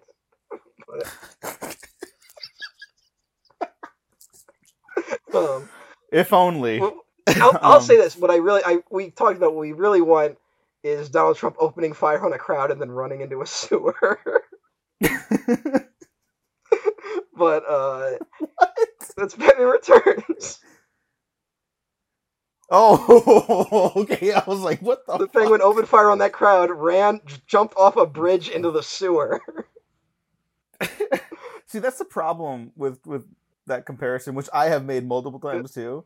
Is that Dan DeVito penguin is so funny and gross and weird, and Donald Trump is just gross and like I want to like smash him with a hammer. Yeah, there's nothing. like There's he's an insect. there's nothing redeeming about that guy. But um, No, but what was the point I was fucking making about I Donald have Trump? no fucking idea. Oh yeah, uh, oh yeah. He might even if he does face consequences, the the next Republican that gets nominated will pardon him. The next Republican that we have will Oh, 100 percent pardon Donald Trump.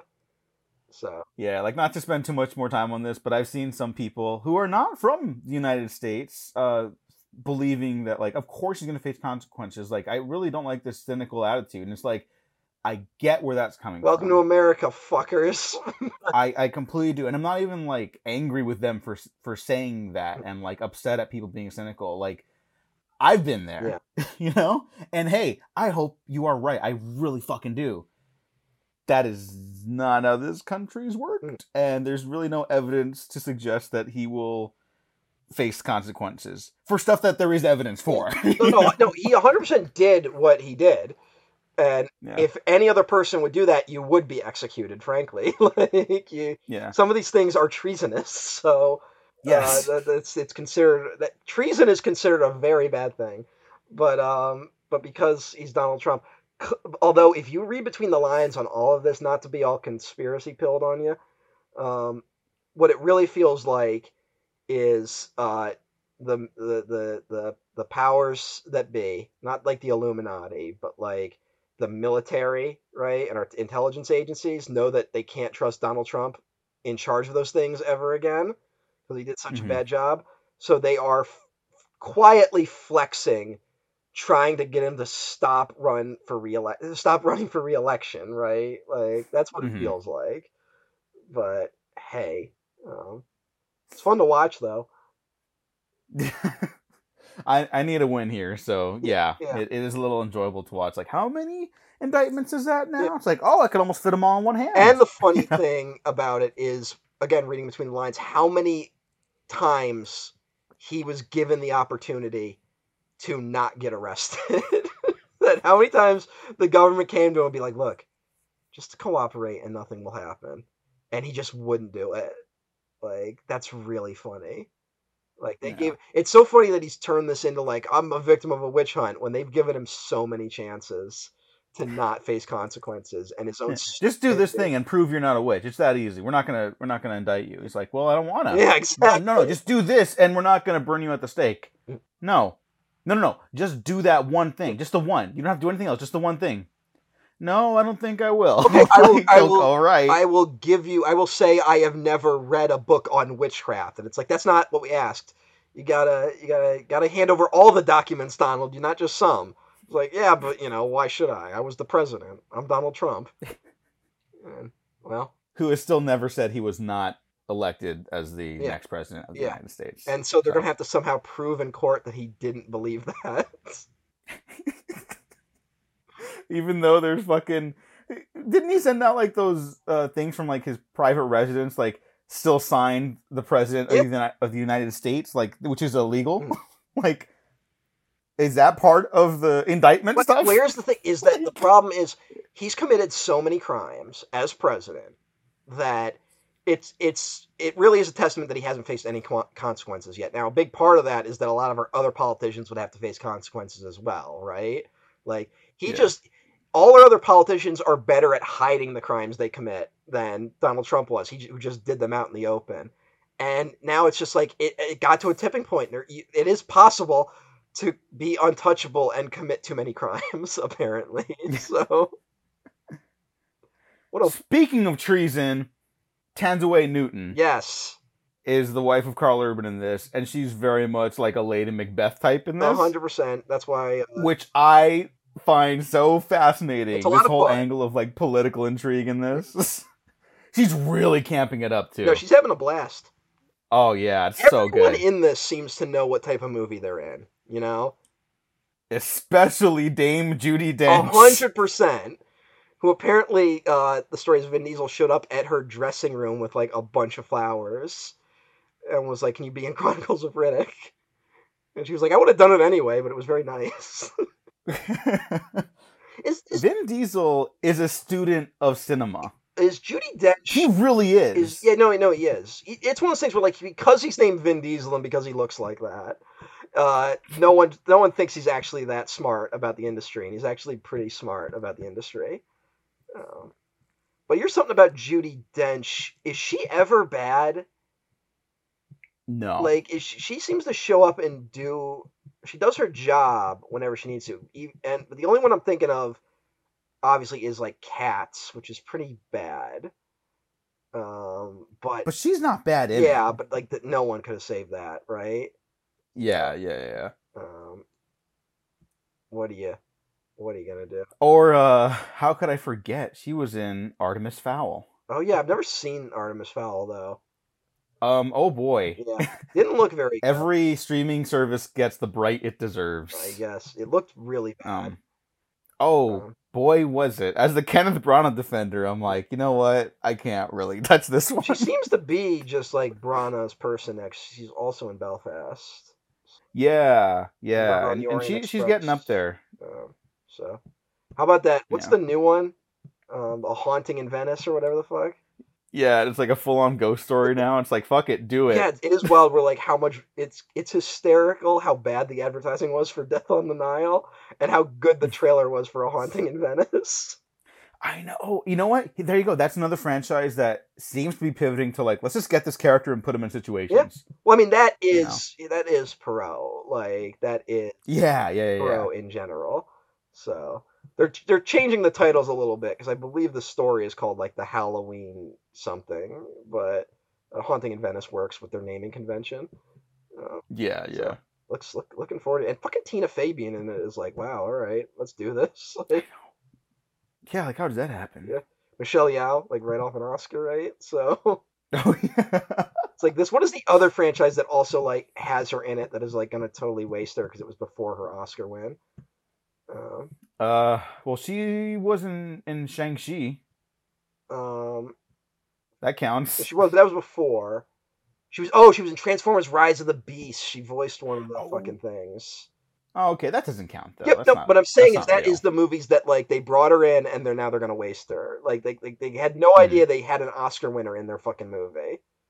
Yeah, yeah, yeah. Like the other one is I think um Killers of the Flower Moon, which has Brendan Fraser in it and they're definitely oh, yeah. in the trailer, but you can tell that whatever deal they signed, they're not allowed to say his name in the trailer, right? Like that. Put, so now they can't do a, with Academy Award winning uh, actor Brendan Fraser in the trailers.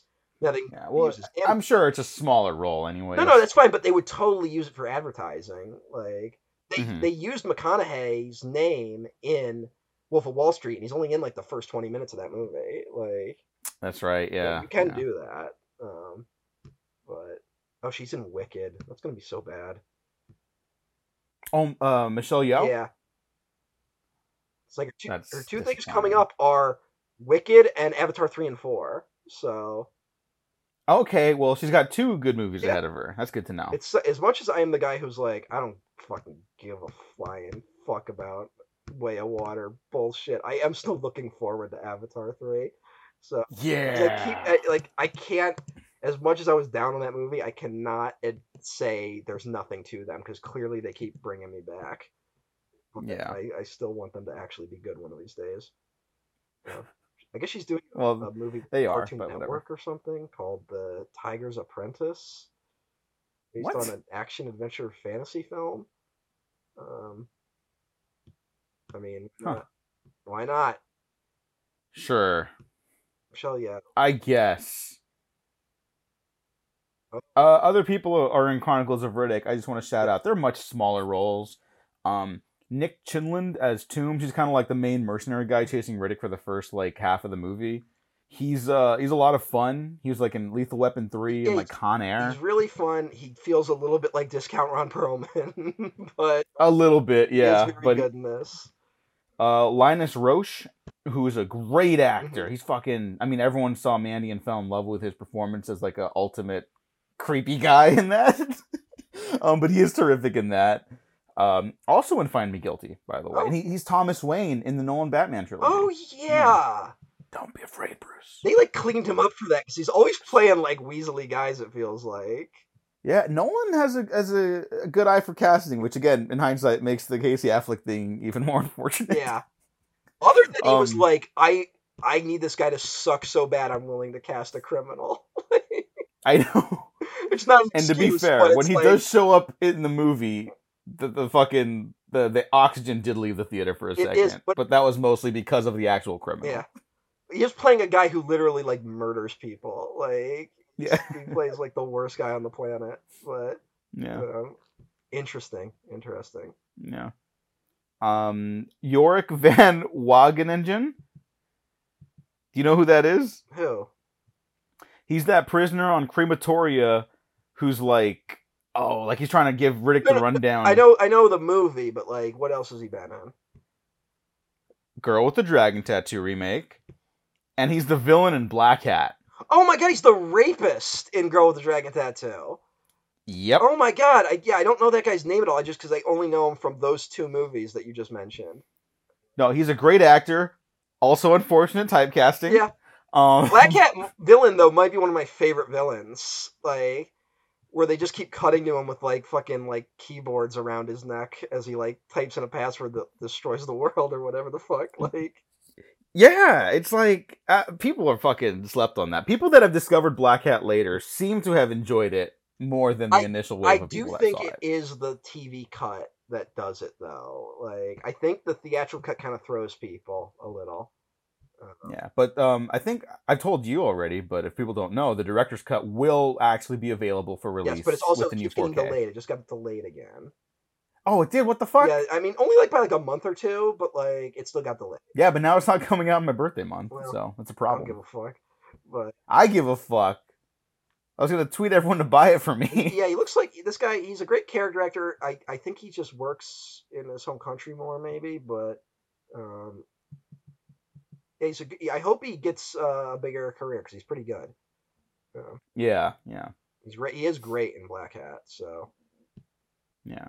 And there, there's other people in the movie. They're not nearly as big. Um, but uh, the cast is totally game for what's going on here, Mhm. and I everyone's just so committed. I guess maybe I'm just not used to uh, people being so committed to something so ridiculously goofy. Like I think this is maybe the nerdiest thing Vin Diesel's ever done. No, and I saw the Last Witch Hunter. yeah, hundred percent. But it also is just nerdy. It's one of the nerdiest movies ever made. Like it really is. You know. Mhm. Um, can you think of like what's what's a what's an equivalently nerdy movie? That's also like basically an original property. Yeah, well, I mean, I mean, you can also if you want to do adaptation. I mean, here's what's another thing I think this is influenced by is like Warhammer 40k, right? Mhm. And that right now has that kind of nerd stigma. Like you kind of need to be a little deep in the nerd trenches to understand Warhammer, right? Like, Yeah. But it is getting a is it is it a movie, um, or is it a TV series? It might be a TV series, but that's the cynic in me. I'm not. I'm not sure. But it's Henry? Cavill, right? Like. oh, that's right. Then it might be a movie. It might be a movie. So, then, like, that- he, he wants to be a movie guy. that feels like um a little closer to like I don't know, like until then that might make it go more mainstream, but like Warhammer feels like this equivalently nerdy. Or hell even Final Yeah. Fantasy kind of has that vibe a little bit. Like hmm um I think maybe has a little more appeal. Maybe if you go like a little deeper, like what's a, um, what's a deeper one? I mean, the big one is actually related to a movie that came out this year, Dungeons and Dragons. Oh yeah, Dungeons and Dragons still has that stigma. Yeah. Yeah, it's never been more popular, arguably, Mm. But it definitely there's still the stigma to it, and I think that's a reason why the movie didn't do that well. Even though Yeah. everyone who watches it's like, no, that was really fun. You know? Although I think if a recent uh, video game is anything to go by, I don't know if you you know, there's a game that came out fairly recently. Um, For Dungeons and Dragons, yes. I did not know that. What games have come out recently? I, dude, I don't know. You don't know anything? Um, I don't. No, like I don't know video game stuff anymore. It's like you told me about the Alien RPG Gosh, or whatever that came out, RTS one. uh, heard of that. I am so unplugged from video game stuff. Like I barely know right, well, here's- even here's a. Pokemon. Here's a hint. It is referenced in the Dungeons and Dragons movie. Is it about those red witches or whatever? No, no, they, they mention a city or a location. It's like we could make a run for blah blah blah. Yeah, I got nothing. I'm sorry. Gate. Oh, just Oh, is that. that what that is? Yeah, it's in, it's set in the Forgotten Realms, Dungeons and Dragons. okay. And here's here's the thing. I think part of the appeal of those is it doesn't say Dungeons and Dragons Baldur's Gate, right? It doesn't even say Mhm. Forgotten Realms Baldur's Gate. The series is just called Baldur's Gate, right? yeah. So next time, don't call the movie Dungeons and Dragons. For for whatever reason, I know they think it has wide appeal. It doesn't. It you Mhm. call it something else. You call it Baldur's Gate, right? Yeah. uh, you, you call it like Icewind Dale or Neverwinter Nights. Like they say Neverwinter like seven times in that fucking movie, which is another setting. And it's a series of video games that again they call those games Neverwinter Nights. They do not say Dungeons and Dragons anywhere on the cover. So hmm um, that is the hint. There's uh there's, there's probably you, you probably know a few series that like are popular that you don't realize are Dungeons and Dragons related. Like Probably. that's just how it is. So I think that is the mistake. And I also think it's the mistake of this movie. This, as much as I love the fact that there's a fucking movie out there called The Chronicles of Riddick, it feels like it was a mistake calling this movie The Chronicles of Riddick. But also, what else do you call it? Well, that's the other thing. I can't think of a better title because it would have to be something like The Knife of the Necromancer, Necromongers, or something like that, right? Like, Yeah. Well, there's also uh, the video game Escape from Butcher Bay. yeah, that's a great title. Yeah, it's a great title. It's a great Yeah, video it, game. It's all, it regularly makes the list of greatest video games of all time.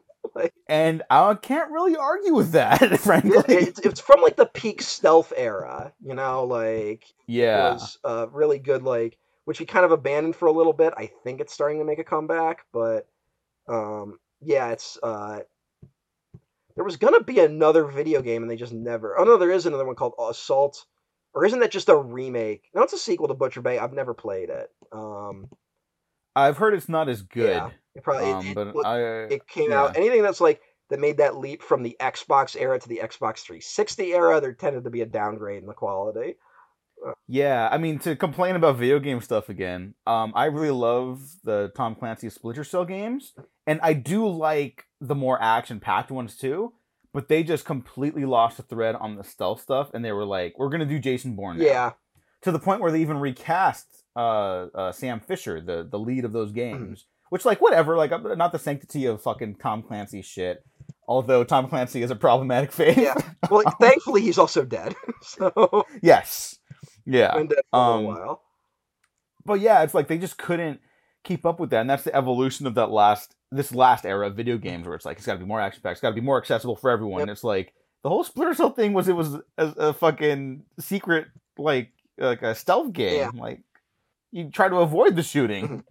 But that's uh, I think the the recent success of Baldur's Gate three um, might um, because it, there's a lot of talk about how that's catching the game industry off guard with how big that is right now. So Ooh, But cool. but there's there there's the problem where the big problem with the video game industry is that no matter how good a game like Baldur's Gate does, they still want to chase the uh the the casino mechanic infinite money game over anything else, you know. yeah, So they're like they they could all these companies could totally eke out a profit, be totally fine making games like that forever, but they don't make enough money to for them to in in their opinion to justify giving resources, which is what sucks. But just to go Mhm. back, I, it feels like the franchise like I should be like you should watch the Chronicles of Riddick series. Like that feels like where that title comes from. And instead it's the title of the middle entry in a franchise where one of the other movies is just called Riddick. And the other movie is Pitch Black. And Well, you know what? This is a uh, really quick. This is fascinating evolution of just how people receive these types of movies or any movie franchise at all. no, 100%. It's like, yeah, Pitch Black. That's like a normal movie title from the '90s, right? Yeah. It's kind of obscure, kind of like you don't really know what it's about, but you know there's going to be an edge to it from that title alone. Then the Chronicles of Riddick. Okay, big, epic. This is going to be a trilogy. And then by the time you get to 2013, everything is just like so fucking watered down. The title's just Riddick. yeah. Every, everything needs to be immediately accessible. What is it about? It's Riddick. You seen the other ones? Nope. Don't watch it. Yep. Uh, but people did watch it. So It did do fairly well. Yeah, again, just not a runaway hit. Mhm. Um, but I do think it's the best one. So I'll have to rewatch. And again- I, I saw it once in theaters and liked it. I just, I, for whatever reason, I didn't revisit it. So Yeah, definitely give it another shot. Uh, I think you'll like it. Um, I don't know if you like it more than Chronicles of Riddick, but Riddick, I'm it might sure be you'll enjoy it. nostalgia because I had a friend who really. It was weird. We both liked and didn't like the Chronicles of Riddick when we were younger because I think there's Mm-hmm. that thing of there's something captivating about it, but there's also like I remember we both, even like as as literal teenagers, were like. There, that the idea that you outrun a sunrise is the dumbest thing I've ever heard. which is a sequence in it, but we we found it engaging enough that we kept watching it. Like, um, so we both liked it, but like, kind of were like, we don't know if it's actually a good movie. Um, we had a few of those where we, I mean, like, I remember that movie Sahara, I do. which I don't know if that's actually a good movie, but we did watch it a bunch of times. Um, that's another one we could totally do for the uh, failed. failed oh shit! Yeah. Um, not sure if it's interesting enough, other than I think Clive Cussler being a bit of a maniac and like shit talking that movie before it came out. Uh, Steve Zahn's always great, and it's got Penelope Cruz. Can't go wrong Can't there. go wrong. Um, Nope. except it did, but uh, No. it's that's a notorious bomb. Um, I'm trying to think of what else.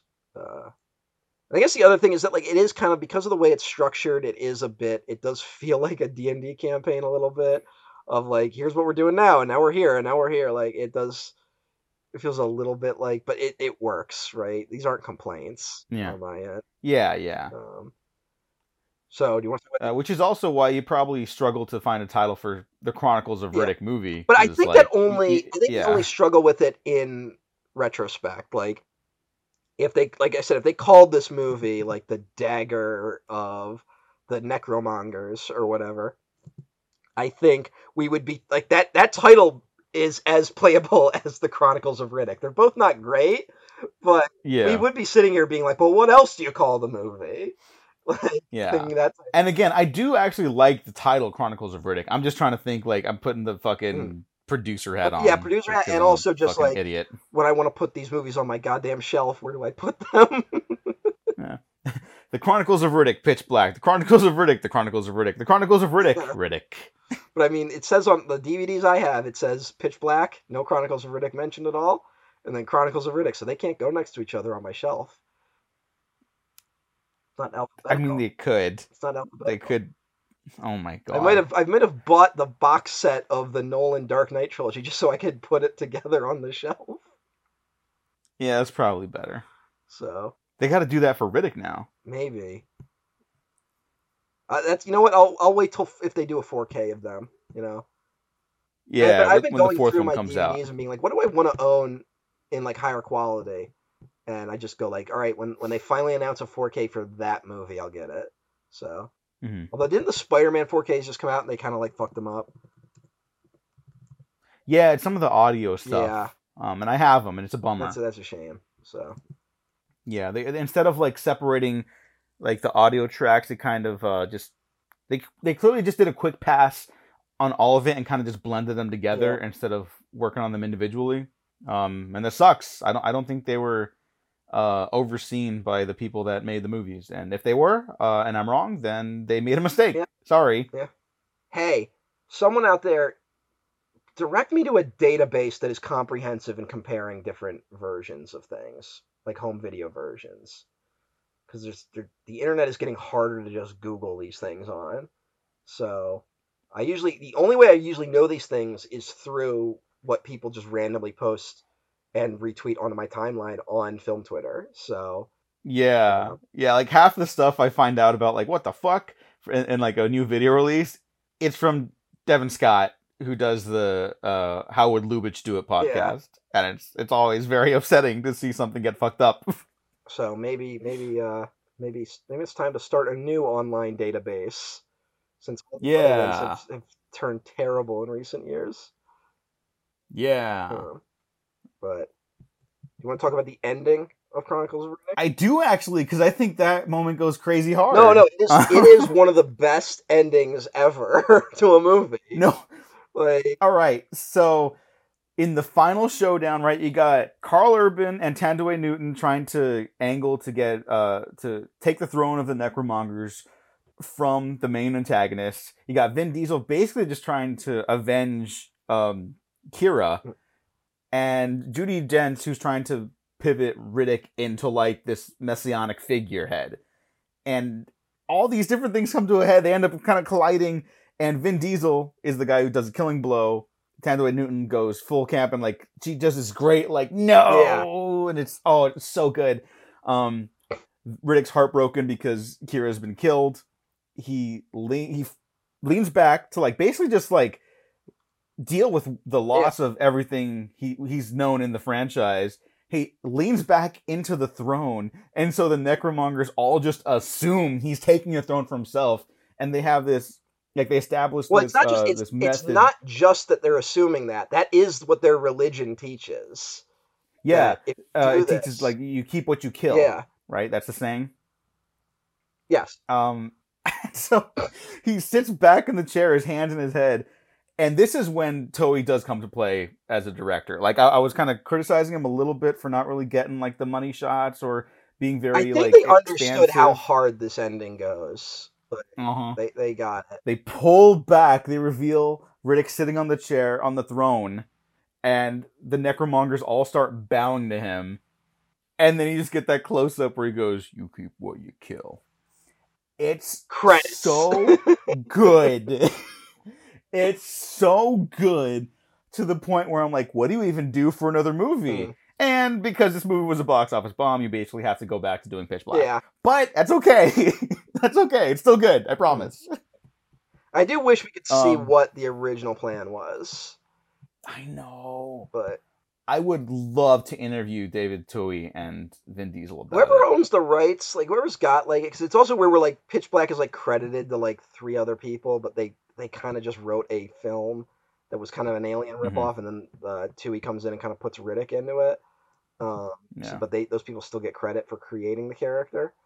Uh, hmm I wonder who owns rights. Like, I wouldn't mind if they like tried to do like weird, more weird spin-off stuff like they did with uh, the video games. Although it's funny, I think even though those video, the first video game was great, and I think it took people a while to admit it was great because no one wanted to admit a Chronicles of Riddick game was great. You know, Yeah. it felt like that was a bit of a slow burn on terms of people being like, you know what, that's actually pretty good. And now, now it's like recognized that I wouldn't mind if they kept trying to be like, let's do Riddick stuff. Here's a Riddick book. Here's a Riddick, you know, comic. I don't want them to go full Star Wars crazy because what happens there is there ends up being too much, and then you can't keep Mhm. track of what the fuck is going on, and the quality control really drops.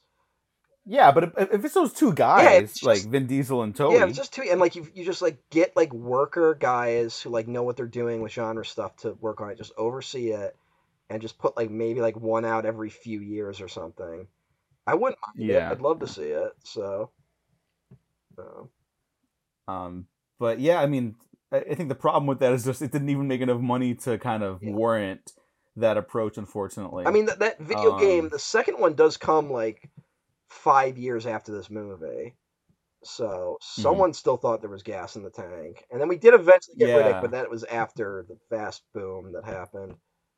Yeah, I mean, and I don't know how many people know this, but the reason Diesel's even in Tokyo Drift, not not just before he has to go back to Fast to kind of like unfortunately salvage his career cred a little bit, but the reason he's in Tokyo Drift is he made a deal with Universal to get the rights to the Riddick character. Mm. He's he's the owner of the Riddick franchise now. That's pretty cool, actually. that is. You know, like I, I don't um, know really how I feel about Vin Diesel, but like, like what's really going on with that guy? Because there seems to be a lot. but that's pretty. That's honestly pretty cool. So Yeah. um, good for him. Yeah, and so him and him and Twohy then worked on uh, Riddick as a concept for a couple years. They eventually get like a, a script going. Um, it, it was one of those scripts that got like reviewed on those websites that used to review scripts, Mhm. and it got like I, I believe like heavily criticized. If I'm remembering properly, maybe I'm not. Maybe it was better received, but um, it, it was a, it had to be back down to you know like the skeletal narrative of Pitch Black. Um, and Twohy even assumed he was going to have to do it like as an independent production, Mhm. like because they didn't think Universal was going to release it. Um, they eventually do uh, uh release Riddick, thankfully. I mean, I think But they, Universal again, was it was it was like a, basically an independent production. But I do think Universal was smart enough to be like, who knows? Riddick could hit. Like, I think they understood, like, keep the budget low. Maybe Riddick will hit better this time. And, like, Vin Diesel's enough. It's a name. Let's give it a shot. Like, I think they understood that it was worth rolling those dice, right? hmm It had a had a budget of thirty eight million dollars, and I, this is the most important thing I'm about to say. I think about how committed these two are to making this franchise continue. Mhm. Diesel had to mortgage his house, get loans, and spend personal money on the production of the Good film. lord. He said he had to leverage his house, and if they didn't finish the film, he'd be homeless. Wow. Um, that's interesting. Vin Diesel, uh, get a better money guy. that, that, Yeah. shouldn't happen to you. like, I get, like, like you know, remember, like the fucking Wachowski sisters had to like mortgage their house to fund like Cloud Atlas, right? Like, that Mhm. makes sense. Unfortunately, like, I see where that's coming from. Uh, Vin Diesel, you, you shouldn't have to do that. You either should manage your money better, or you should have more money. Someone's ripping you off somewhere. It might be yourself, but I think I think in light of the Fast franchise taking off after that, because like Riddick comes out 2013, Fast Six is out the same year, a little earlier, I think. Um, and then there's been like five Fast movies since Yeah. then. So I assume he's doing better. I think he's okay now. So um, if I had the but yeah, I would be calling him up, being like, "What's your number? Let's do another Riddick. I'll I'll finance three Riddicks back to back. I I so the people are in the streets chanting Riddick, Riddick. yeah. And then one guy in the corner, Richard B. Riddick, Richard B. Riddick. gets hit with a fucking fine. um, yeah, there's plans to do the fourth Riddick film. Uh, back in May 2020, Vin Diesel did an Instagram post where he talked about the pre-production has finally moved into the storyboarding phase. But that's Vin Diesel. And like, it would be like, rated that's R. the thing about Vin Vin Diesel, where he just says things all the time now, like where you don't know what he's what he means. So- Uh-huh. No, no, no. You're right. I'm just reporting what what is out there. and that and that was right before the pandemic, so things have probably shifted since then. No, that was 2020. So that's uh, Oh no, still yeah. Well, towards, still, like I, I don't know how now people were like. I I think that's still. uh You know, we don't know how things are going right now with all that. Oh yeah, yeah, yeah. Of course, of course. But- Um, So yeah, I, and I feel like now know, would honestly be a better time than before. So, uh, Yeah, especially because the Riddick stuff is lower budget, and I think it would honestly do better than Riddick and Pitch Black at this point. Because I think people are still discovering these films. yeah, you'd probably be right. We'll see what happens. Um, but what was I gonna say? The uh, other thing is, I someone someone messaged me. I'm pretty sure though, as hard as this ending goes, and I love it. I'm pretty sure this they took this from a Conan the Barbarian story. I think there's a Conan story that ends this way. I'd believe It that. sounds like they lifted it straight from Conan. So uh, someone someone let me know um, what's going on there. Uh, and just to to Vin Diesel's self marketing for his own franchise stuff, you know who else has a, a pretty good track record of doing stuff like that? Hmm. Dwayne the Rock Johnson. No, And you know, know what though? I might call you on that one. I don't know. If, I didn't say successful. Yeah, I want that to be clear. here's the. I think because they're both egomaniacs and they're both in a dick Yes. contest. Dwayne Johnson is trying to do what Vin Diesel did successfully, and Vin honestly is doing better than him, in my opinion. yeah. Uh, Uh, I would agree with that. And again, it's nothing against either guys, but it, it does make me think of like all those like hero villain conversations in movies and TV shows where they're like, you know, we're not so different, you and I. Like I feel like Vin Diesel and The Rock have had that conversation. And- you know? and and it will never happen because they're they're fucking weird about it. But like Dwayne Johnson could totally show up as like a reluctant like co-lead of a Riddick film, like where he like he he's after Riddick, he hates him, but for some reason they have to team up. Like that's why that Mhm. Fast film works. And Fast Yeah. Five is like great because he's kind of the villain in it, and He's the heel. Yeah. and they don't they've never really been able to weaponize him since then. Um, but Yeah, like that would be a great pitch. Like if if you did that, you came to Universal with that, they would give you like fifty million dollars for that. Or maybe not now because because The Rock is uh struggling yeah, The Rock um, is to, uh, to make his box office stuff. The Rock um, was not smart, as smart as Vin Diesel, and he's attached his face to the entire DC brand, which is still on fire.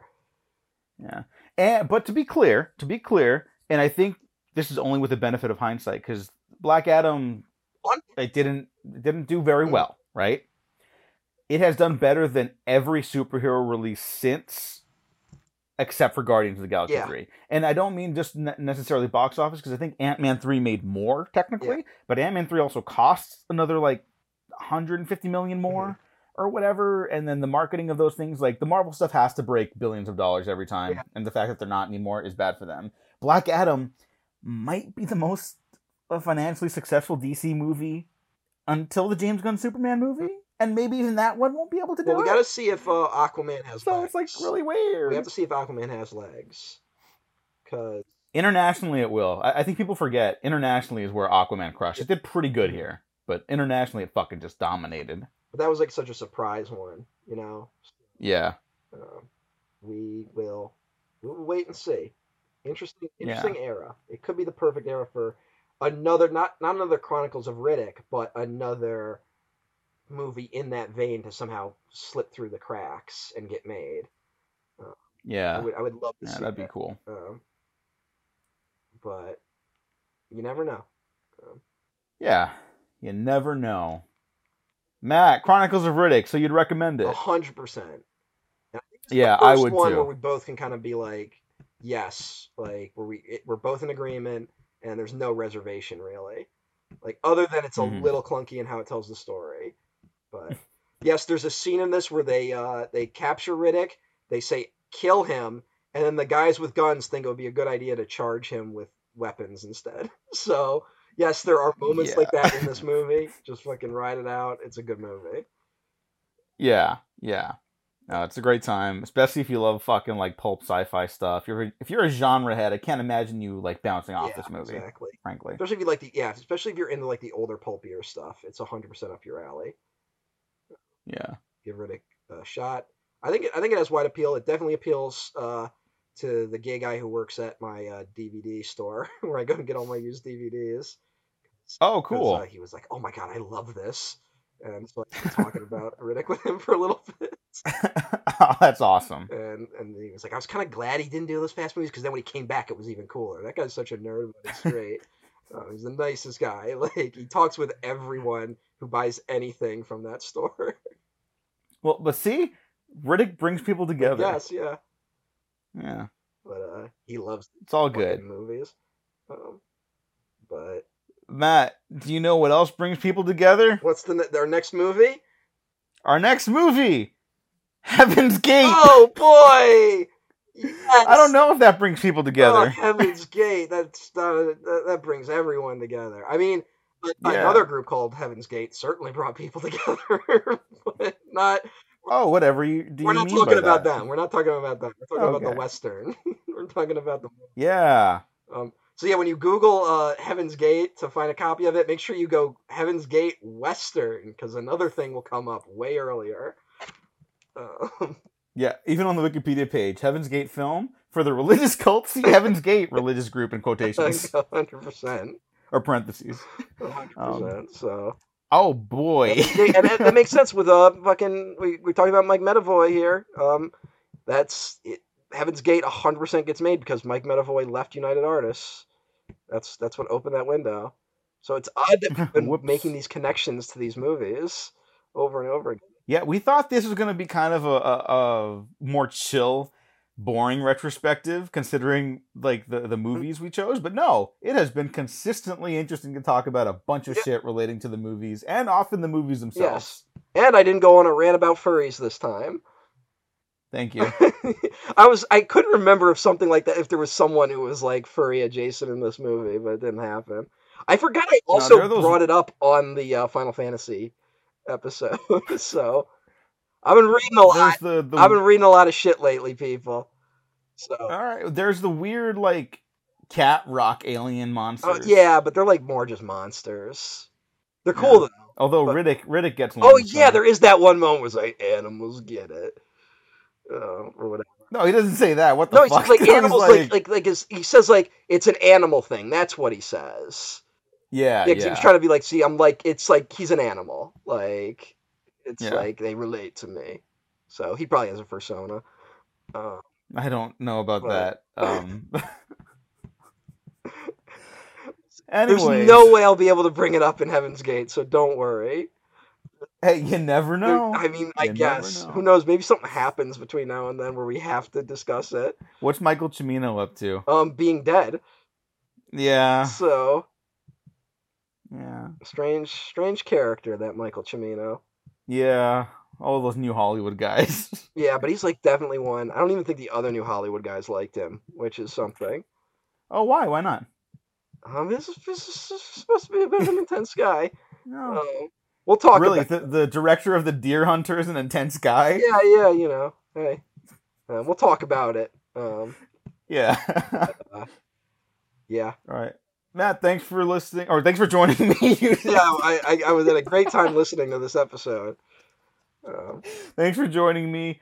Um, links down. I'm gonna stop plugging our stuff. I'm just gonna put it in the description so we don't have to plug everything all the time. yeah, And until we the- until we know what fertile ground we land on. Yeah. hopefully the next year.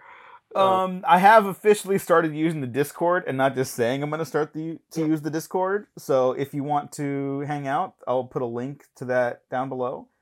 Um, I don't know how Discord works, so if that's not how I get people involved in it, uh, I'll I'll talk about how to get involved next time. I don't, I don't know. Fucking Matt and I are recording this over Discord now instead yeah, of we we Zoom. moved to Discord. We don't understand it in any capacity.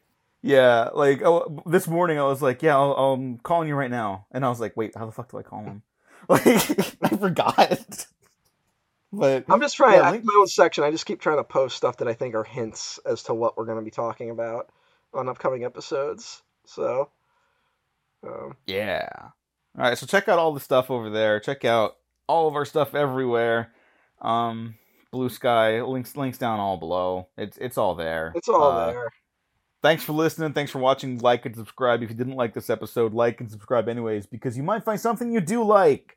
Like Chronicles of Riddick. All right, goodbye, everyone. We have been professionally unprofessional. Bye bye now.